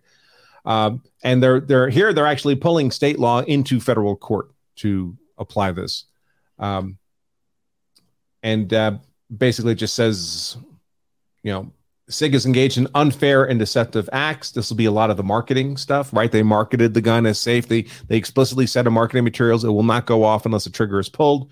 If the plaintiffs can demonstrate to the satisfaction of a jury that that's not the case, uh, then they lied in their marketing materials, especially if they knew it, uh, which is what the claim is. Uh, SIG's actions have been willing and knowing, and the direct and proximate cause of substantial damages to plaintiff, entitled plaintiff to mandatory doubling Oh, here's what they're going for: discretionary oh, trebling of damages. Okay, see, right. so this is this is beneficial. I mean, if I knew that this this type of statute was in place in New Hampshire, I would have highly recommended that Sig Sauer move its uh, headquarters because if if you have this type of cause of action, you don't want that to be applied to any type of case when you are a uh, arms manufacturer. But I, I so, doubt that uh, any state has anything less than this, uh, to be fair. So, how does this work in execution? Is this the, a jury would decide damages, presumably? Say they decided 100 million. I'll just make a number up. Uh, does the jury then also have to agree to the doubling or trebling, or, or is that a ruling of law that would made, be made by the judge? It says mandatory, so it's statutorily doubled. Um, it's right. just what happens. So, whatever his uh, his discretionary trebling of actual damages as well as reasonable legal fees. So they are basing this though on the substantial damages. So his his substantial damages, they're going to try and and I'm guessing the statute operates with compensatory damages, um, treble, everything else. So everything comes under that, and then you double it. That's the way I'm reading this, but I could be misreading, and I don't know that statute specifically. But yeah, it is it mandatory. Make, it would make sense if it was a function of law as opposed to the jury, right? So the jury just decides right. what kind of the base compensation ought to be. And then, as a matter of law, because of these unsafe practices, if they're proven to the satisfaction of the judge, perhaps, uh, that these these doubling and trebling provisions are are triggered as a matter of law. Right. It just happens. There's nothing. No one has to do anything about it. So if A, then B. So here we're on page 51. We just went through the first counts for the first plaintiff, but there's some 20 odd plaintiffs here. So this all continues for about 100 pages, folks. So I'm going to skip past all that. It's all largely repetitive for each one of the uh, the people involved. Um, Copy and paste. It was a lifesaver for all attorneys. yeah. and I'll I'll put a link. I, I, forgot to do this before the show, but I'll put a link to this document in the notes for the show. So if you uh, if you want to download it yourself, uh, you'll be able to do that conveniently. Um, I mean, it is, of course, on the internet, like everything. That's where I got it, but uh, to make it easier for everyone to access. All right, then, just in passing, we really already spoke to this, uh, but on page uh, 136, uh, we get to the loss of consortium claims. These will all be spouses of the, the people who are injured.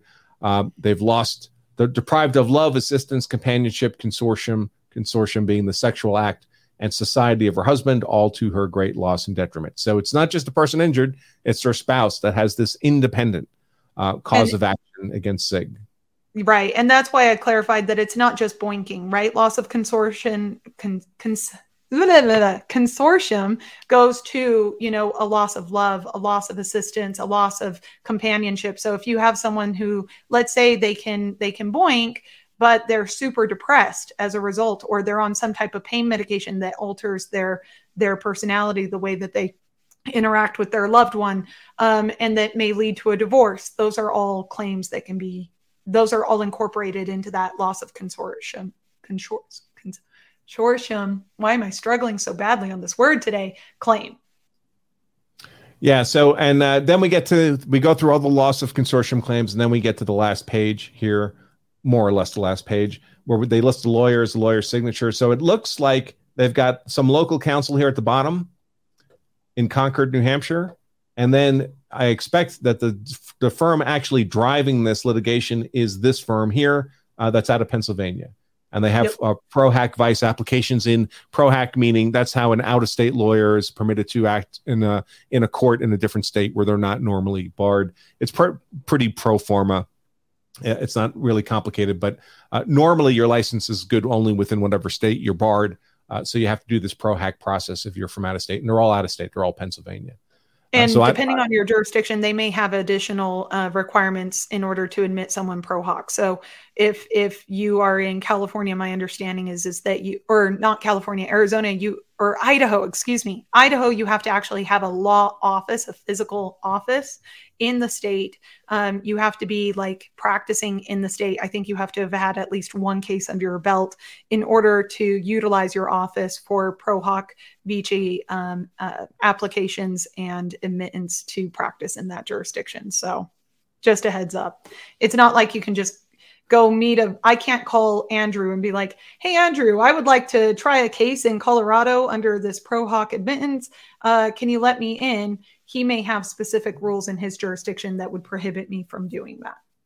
So, so here's that uh, local counsel first. Here's that Pennsylvania law firm, the king of construction accidents. So it looks like it's all big dollar amount injury stuff.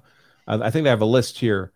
Um, verdicts and settlements 1.2 that looks like billion. 265 million 227 million 100 million 160 million. So this is this will be well funded litigation oh, wait wait wait wait. Go up go up. That that billion dollar that's the um that's the building that collapsed in surfside. That condo that collapsed my like absolute nightmare terror situation where you're asleep in bed or you're just hanging out and suddenly the lights go off and your entire body is is oh I can't even imagine. So I didn't even know that they were involved in that litigation. So these these guys do have a a very strong track record on this stuff. Yeah, these are all tens of millions of dollar settlements, folks. Wait, was that Zimmerman? Hold on, was that the Zimmerman case? This must have been a civil claim on the Zimmerman lawsuit. I don't think he oh, ever no, got no, any no, money. No, no, no. Okay, that's the name of the attorneys. Okay, my apologies. Yeah. I just saw Zimmerman and got a little excited. So. Yeah, no, I don't think George Zimmerman ever got any money. Um, you know, it's fun. It's a funny story about that. It's off the topic, but uh, so uh, Zimmerman went to, uh, of course, criminal trial where he was acquitted in front of uh, the criminal trial judge in Florida. Uh, but the, the, the, those judges in Florida they switch switching back and forth between criminal and civil. Uh, and when when Zimmerman brought his civil suit, guess which judge got his civil suit? The same judge who'd been his criminal trial judge. Oh no. And then a few months later, someone tried to shoot Zimmerman in the head as he was on his way to a doctor's appointment. That shooter got caught and charged with attempted murder. And guess who got and now now Zimmerman was the victim in that shooting case, right? Testifying oh, no, in court as a victim. Guess judge? which judge got that criminal trial? the, the I, same how, judge. That's that's bizarre. You would think that there's some kind of rule to prevent judges from having that type of situation because judges are supposed to be impartial on each case, not right. you know. So that that's that's too bad for him. And it's interesting when when because Zimmerman tried to sue with various uh, various news agencies for doctoring photos and and uh, doctoring 911 recordings to make them look particularly bad.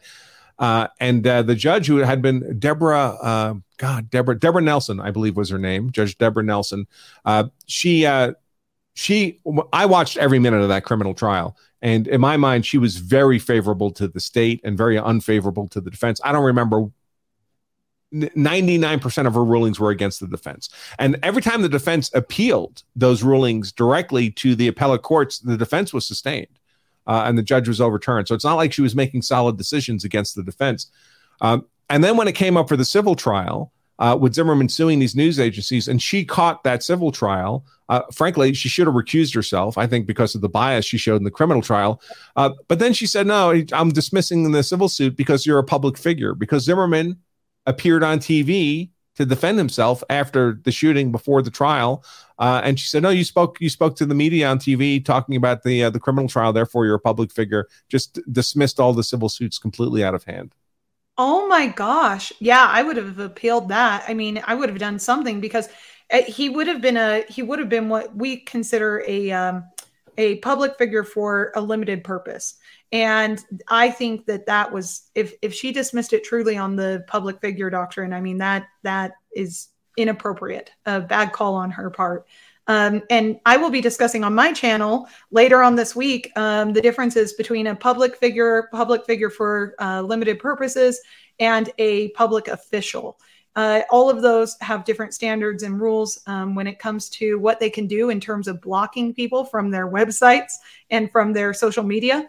Uh, and we will be discussing that because when I was running, a very salty attorney was upset that I had blocked him from my my uh, campaign page where he was harassing me and sent me a very long demand letter uh, saying you need to unblock me because I have a legal right to be there. And he was uh, very, very wrong. So we will be dissecting that demand letter uh, live uh, next week. Oh, nice. That'll be fun. That'll be a good show. Remember, folks, Danny's uh, YouTube channel information and her Twitter information are in the comments. I don't know if you just want to say them aloud during the show. Yeah, so just uh, Danny on direct. My Twitter is different. Uh, Twitter handle is uh, elect DA for DA because I was running for the DA's office at the time. Uh, so go check me out. I have a lot of fun. I like to discuss law and politics. The two go hand in glove, and that's sort of my expertise. And uh, yeah, I would love to see you guys over there. We try and have a good time. I like to be a little more laid back, and I tried to uh, add some commentary that was um, useful for your audience that I may or may not add in my own video because I don't want to be corrected by other attorneys who are watching because I said the wrong thing or I used a term of art incorrectly and I just I can't handle that nonsense. Um, it, it it's triggering. So I try and keep it as laid back as possible and explain things in a way that makes sense to the lay person, which I wish someone would have done for me through law school. But they assume since I got through the LSAT and uh, scored top of my class in undergrad that I would understand what they were saying, which is not always the case. So I try and, and break folks, it down and make it simple. For both Danny and me, when you get to our YouTube channels, folks, if you watched anything, uh, two or more of our shows, and you're not subscribed, we have beef. All right, subscribing is free. Hitting that like button, folks, is free. It's absolutely free. Don't not do that. Like is the single most important factor uh, YouTube takes into consideration in spreading the content. So absolutely hit that. What do we got? Most of you, but uh, about 40% of you watching this right now have not hit the like button. Folks, hit that like thumbs up uh, and be sure to subscribe. And particularly with Danny's, uh, her channel's new. She's just growing it, just broke through a thousand subscribers. Uh, she's got to build up some viewer hours before she can monetize. So let's get her over that threshold so she can make full use of the YouTube platform. Uh, yeah, right, folks, and then I promise to quit my day job and come and be with you guys all the time. That's the goal. So if yeah. I can just have a full time YouTube channel, baby, I would absolutely love to do that.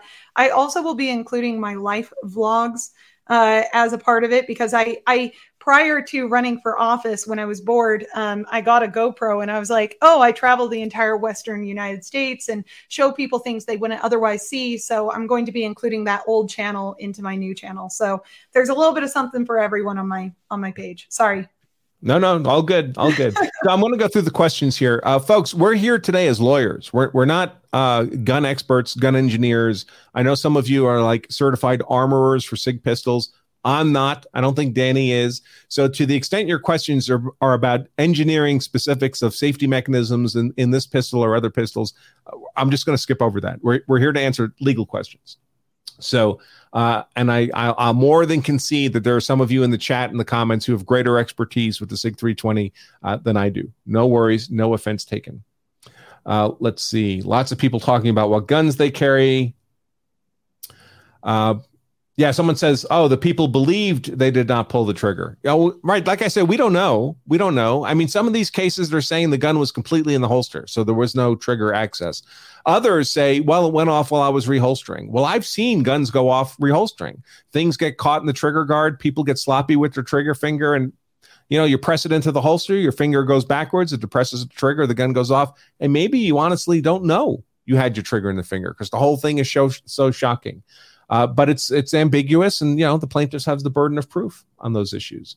Uh, certainly, if that if it's true that that, that transit officer in, in uh, Philadelphia, there's video footage of his gun just sitting in the holster, untouched, going off, that would be bad. Uh, let's see. Uh, ownership ownership shouldn't be a condition precedent to a claim, though, if someone was hurt by someone else's weapon. Uh, well, for some of the claims, uh, you'd want for example, with the misrepresentation claim, you'd want plaintiffs who had been misrepresented, right? They'd seen right. marketing materials, things along those lines. Maybe more, you know, maybe they got the manual with the gun when the gun arrived and there was no kind of cautions in it. Someone who bought the gun secondhand may not have that stuff. Right. But they did they did throw, like I said, the whole kitchen sink at there. So proximate and actual and direct cause they they really did you know sort of cover all their bases to include uh, potential litigants who may or may not have a claim but one of the things you don't want to risk is um, getting before a judge at a motion to dismiss hearing and having to lose some of your plaintiffs um, by the court standing. So you want to you want to set this up for as much success as you possibly can. And the last thing you need is defense coming in and poking holes in your potential plaintiffs uh, for recovery. Okay, those are all the member questions. Let me take a look at the super chats, see what we have. Um, Stormcrow, $10 super chat. Whoops, that's the wrong button. Yeah, that's the right button. Um, oh, Lottie, is there any way this lawsuit can bring up the M18 competition and how SIG Army did not follow the rules for adoption? The salt would be great. So the M18 competition he's referring to, that was the Army competition for adoption of a new pistol to replace the Beretta 92. Uh, whatever pistol was going to be adopted would be called the M18. The SIG 320 won that competition. So in military use, it's called the M18. But other pistols were competing. Glock was competing. So if Glock had won, the military version of the Glock would be called the M18. But uh, there's always questions about, you know, whether shenanigans are being played in these testing regimens, uh, whether I don't want to suggest bribes can be paid, but sometimes things like that happen. SIG is an American based company, at least for production of that pistol. Glock is, I think all the Glock pistols are still made uh, in Austria. Oh. Um, yeah, Glock's yeah, a foreign company. Consideration so. in when when they're competing for a contract. I'm assuming that's what we're talking about here. Sorry, my blank my brain kind of blanked out. But if they're competing for a contract, um, accessibility and ease of accessibility. So having certain parts like we can't in firearms. I don't know if it's the case for firearms, but when I did um, trade compliance for Raytheon with the some of our larger weapons uh, manufacturers, if there was one part that came from an enemy state or a state that was questionable in terms of their relationship to the U.S., we wouldn't work with them. So if if if there are parts that become unavailable due to war, due, due to um, circumstances that the government can foresee, reasonably foresee, in the case of firearms, war is the primary one. Um, then you don't want you don't want anything that's coming from an international place, and it's going to be if there's an argument that they were treated unfairly because of uh, fake testing or whatever, that's going to be a claim from the uh, competitors and it's going to be very difficult to prove because if the army knew of these things and they took that into account which they say that they did um, then you kind of lose your claim as a competitor since they knew of this and they decided to go with the competition anyway. So. Right. And of course another issue so a, a lot of the foreign gun manufacturers when they want to well first of all there's there's there's restrictions on importing firearms that apply to guns made out of the country that you want to import that don't apply. Things like uh, barrel length and stuff like that. So you, if the gun's made in the U.S., you have greater discretion in how to design and uh, the gun. Um, also, of course, uh, if you're trying for a government contract and you have manufacturing facilities in the U.S. and you'll be expanding manufacturing within some congressman's district uh, you know, then you have a champion for what you're doing. So SIG is a Swiss, uh, a German Swiss company, but they built a New Hampshire facility so they could manufacture in the U.S. Uh, Beretta is an Italian company, but when they wanted to win the the army, the military, U.S. military um, competition for pistols back in, I guess, the 80s, uh, they established a manufacturing facility in Maryland, I believe, to do that. Um, and uh, I, I, see in the comments someone mentioning that some at least some Glocks now are made in Georgia. Glock did a very similar thing. They they have a giant manufacturing facility in Smyrna, Georgia. Um, but uh, I when I bought my Glocks, they were all made in Austria, and it was more kind of a um, a boxing maintenance parts type of operation in Georgia. But maybe Glock's making guns in Georgia too now. I don't I don't really know. Uh, let's see. Um, Five dollars talking about the vibration question. Could vibration cause these problems? Thank you very much for the five bucks. He writes, uh, Rain 432 writes, so vibration like on the truck when it's being shipped? Yeah, right. They're being shipped on trucks. They're subject to vibration. So immediately the gun's potentially unsafe. That's crazy. But that's going to uh, be a defense argument, right? Hey, it never went off during shipping. Hey, we never had a problem with the gun.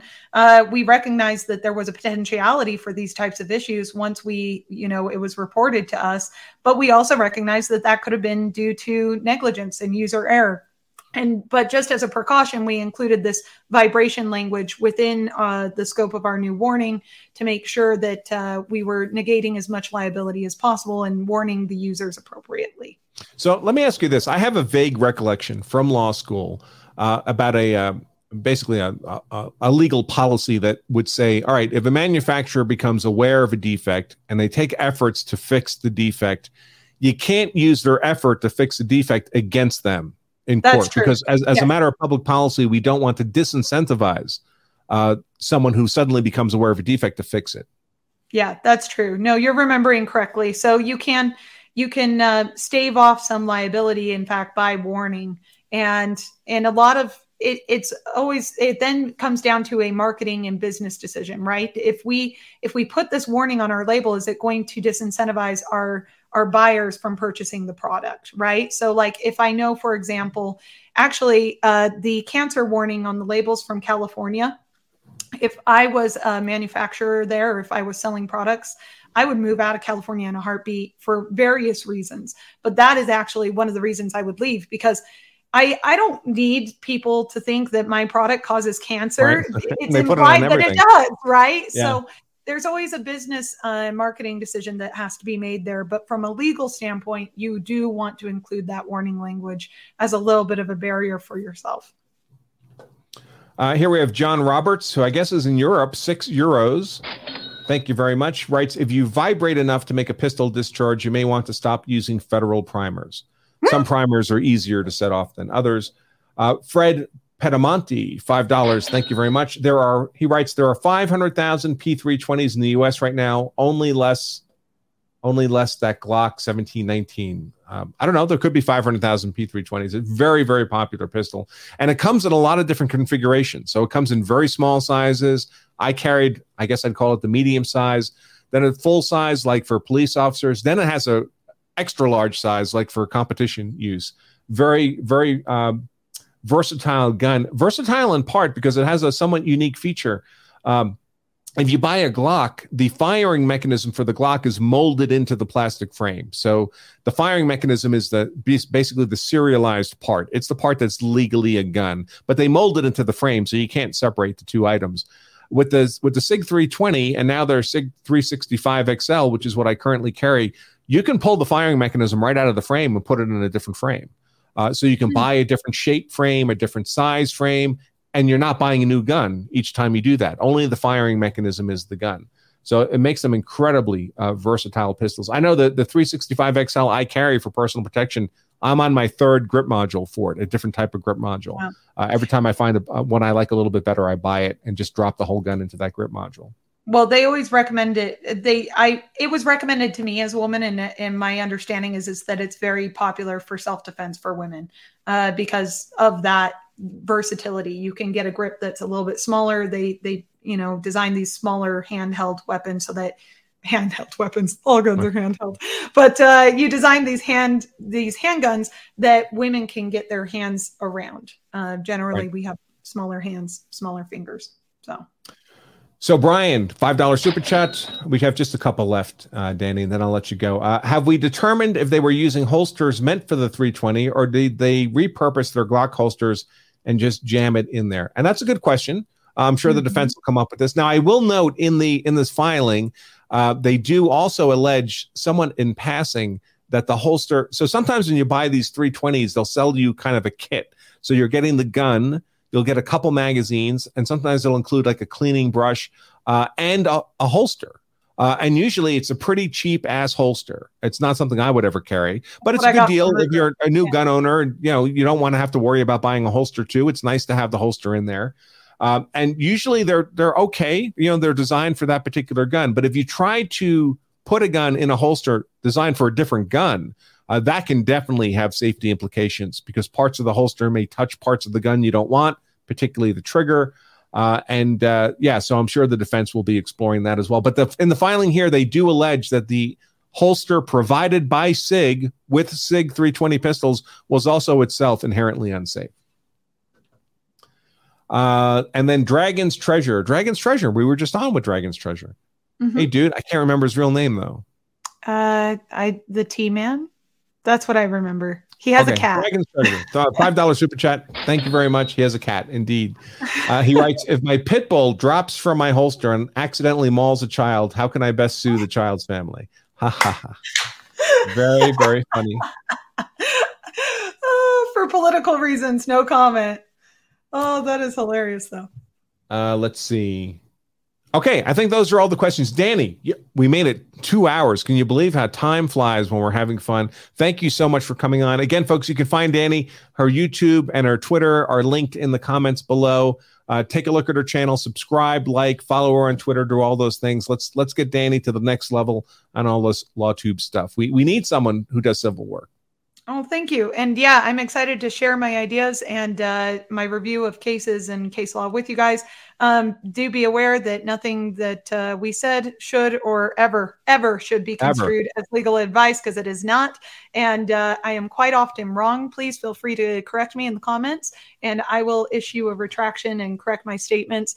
And be aware that uh, I am a little hungover right now. So my mind is not operating at full capacity. But thank you so much for having me on. I hope that it was a useful exercise and that uh, I had something to add. That was my main concern, is because you're already so brilliant and understand all of these issues, regardless of whether or not that's your bread or butter, that I was going to uh, somehow mess this up. So thank you again for having me on, and hopefully uh, you'll have me on in the future, and hopefully you'll come and join me when I have a case that I'm reviewing that's of interest to you. Yeah, that would be awesome. And I'll follow up with you offline to uh, probably in an hour or so. I have to do some post production work on the video to get you the download link so you can use it on your channel as well. Thank you so much. That's very generous. And yes, please come check out my channel. Watch all the way through the videos. Just have it playing in the background. You know, it's a lot of fun. That's what I do. I clean the house and I have it playing while I'm doing other stuff. And uh, it really helps us in the algorithm. It helps me get monetized and make money, which is my ultimate goal in life is to help educate, uh, entertain, and make lots of money while doing all of those things. So please, please like, subscribe check out all of uh, all of Andrew's videos and his courses. And definitely, it sounds like this membership deal is a good deal. If you're interested in in being engaged in a community uh, and learning more about these issues, definitely, I, I would. I'm going to get myself a membership. How about that? Yeah, we've, we've got lots of members. It's a very vibrant community, and we, we lose nobody. So our attrition oh, is awesome. extremely low. So people like the experience. And it's 30 cents a day, folks. It's hard to go wrong, honestly. All right, Danny, thank you so much. Have a great remainder to your weekend, uh, and we'll talk soon. Sounds great. Thank you so much. All right, folks, that is it for today's show. Uh, before we depart, I'll just remind all of you once again if you carry a gun, so you're hard to kill, that's why I carry a gun, so I'm hard to kill, so my family is hard to kill, then you also owe it to yourself and your family to make sure you know the law, so you're hard to convict. Until next time, I remain attorney Andrew Branca for Law of Self Defense. Stay safe.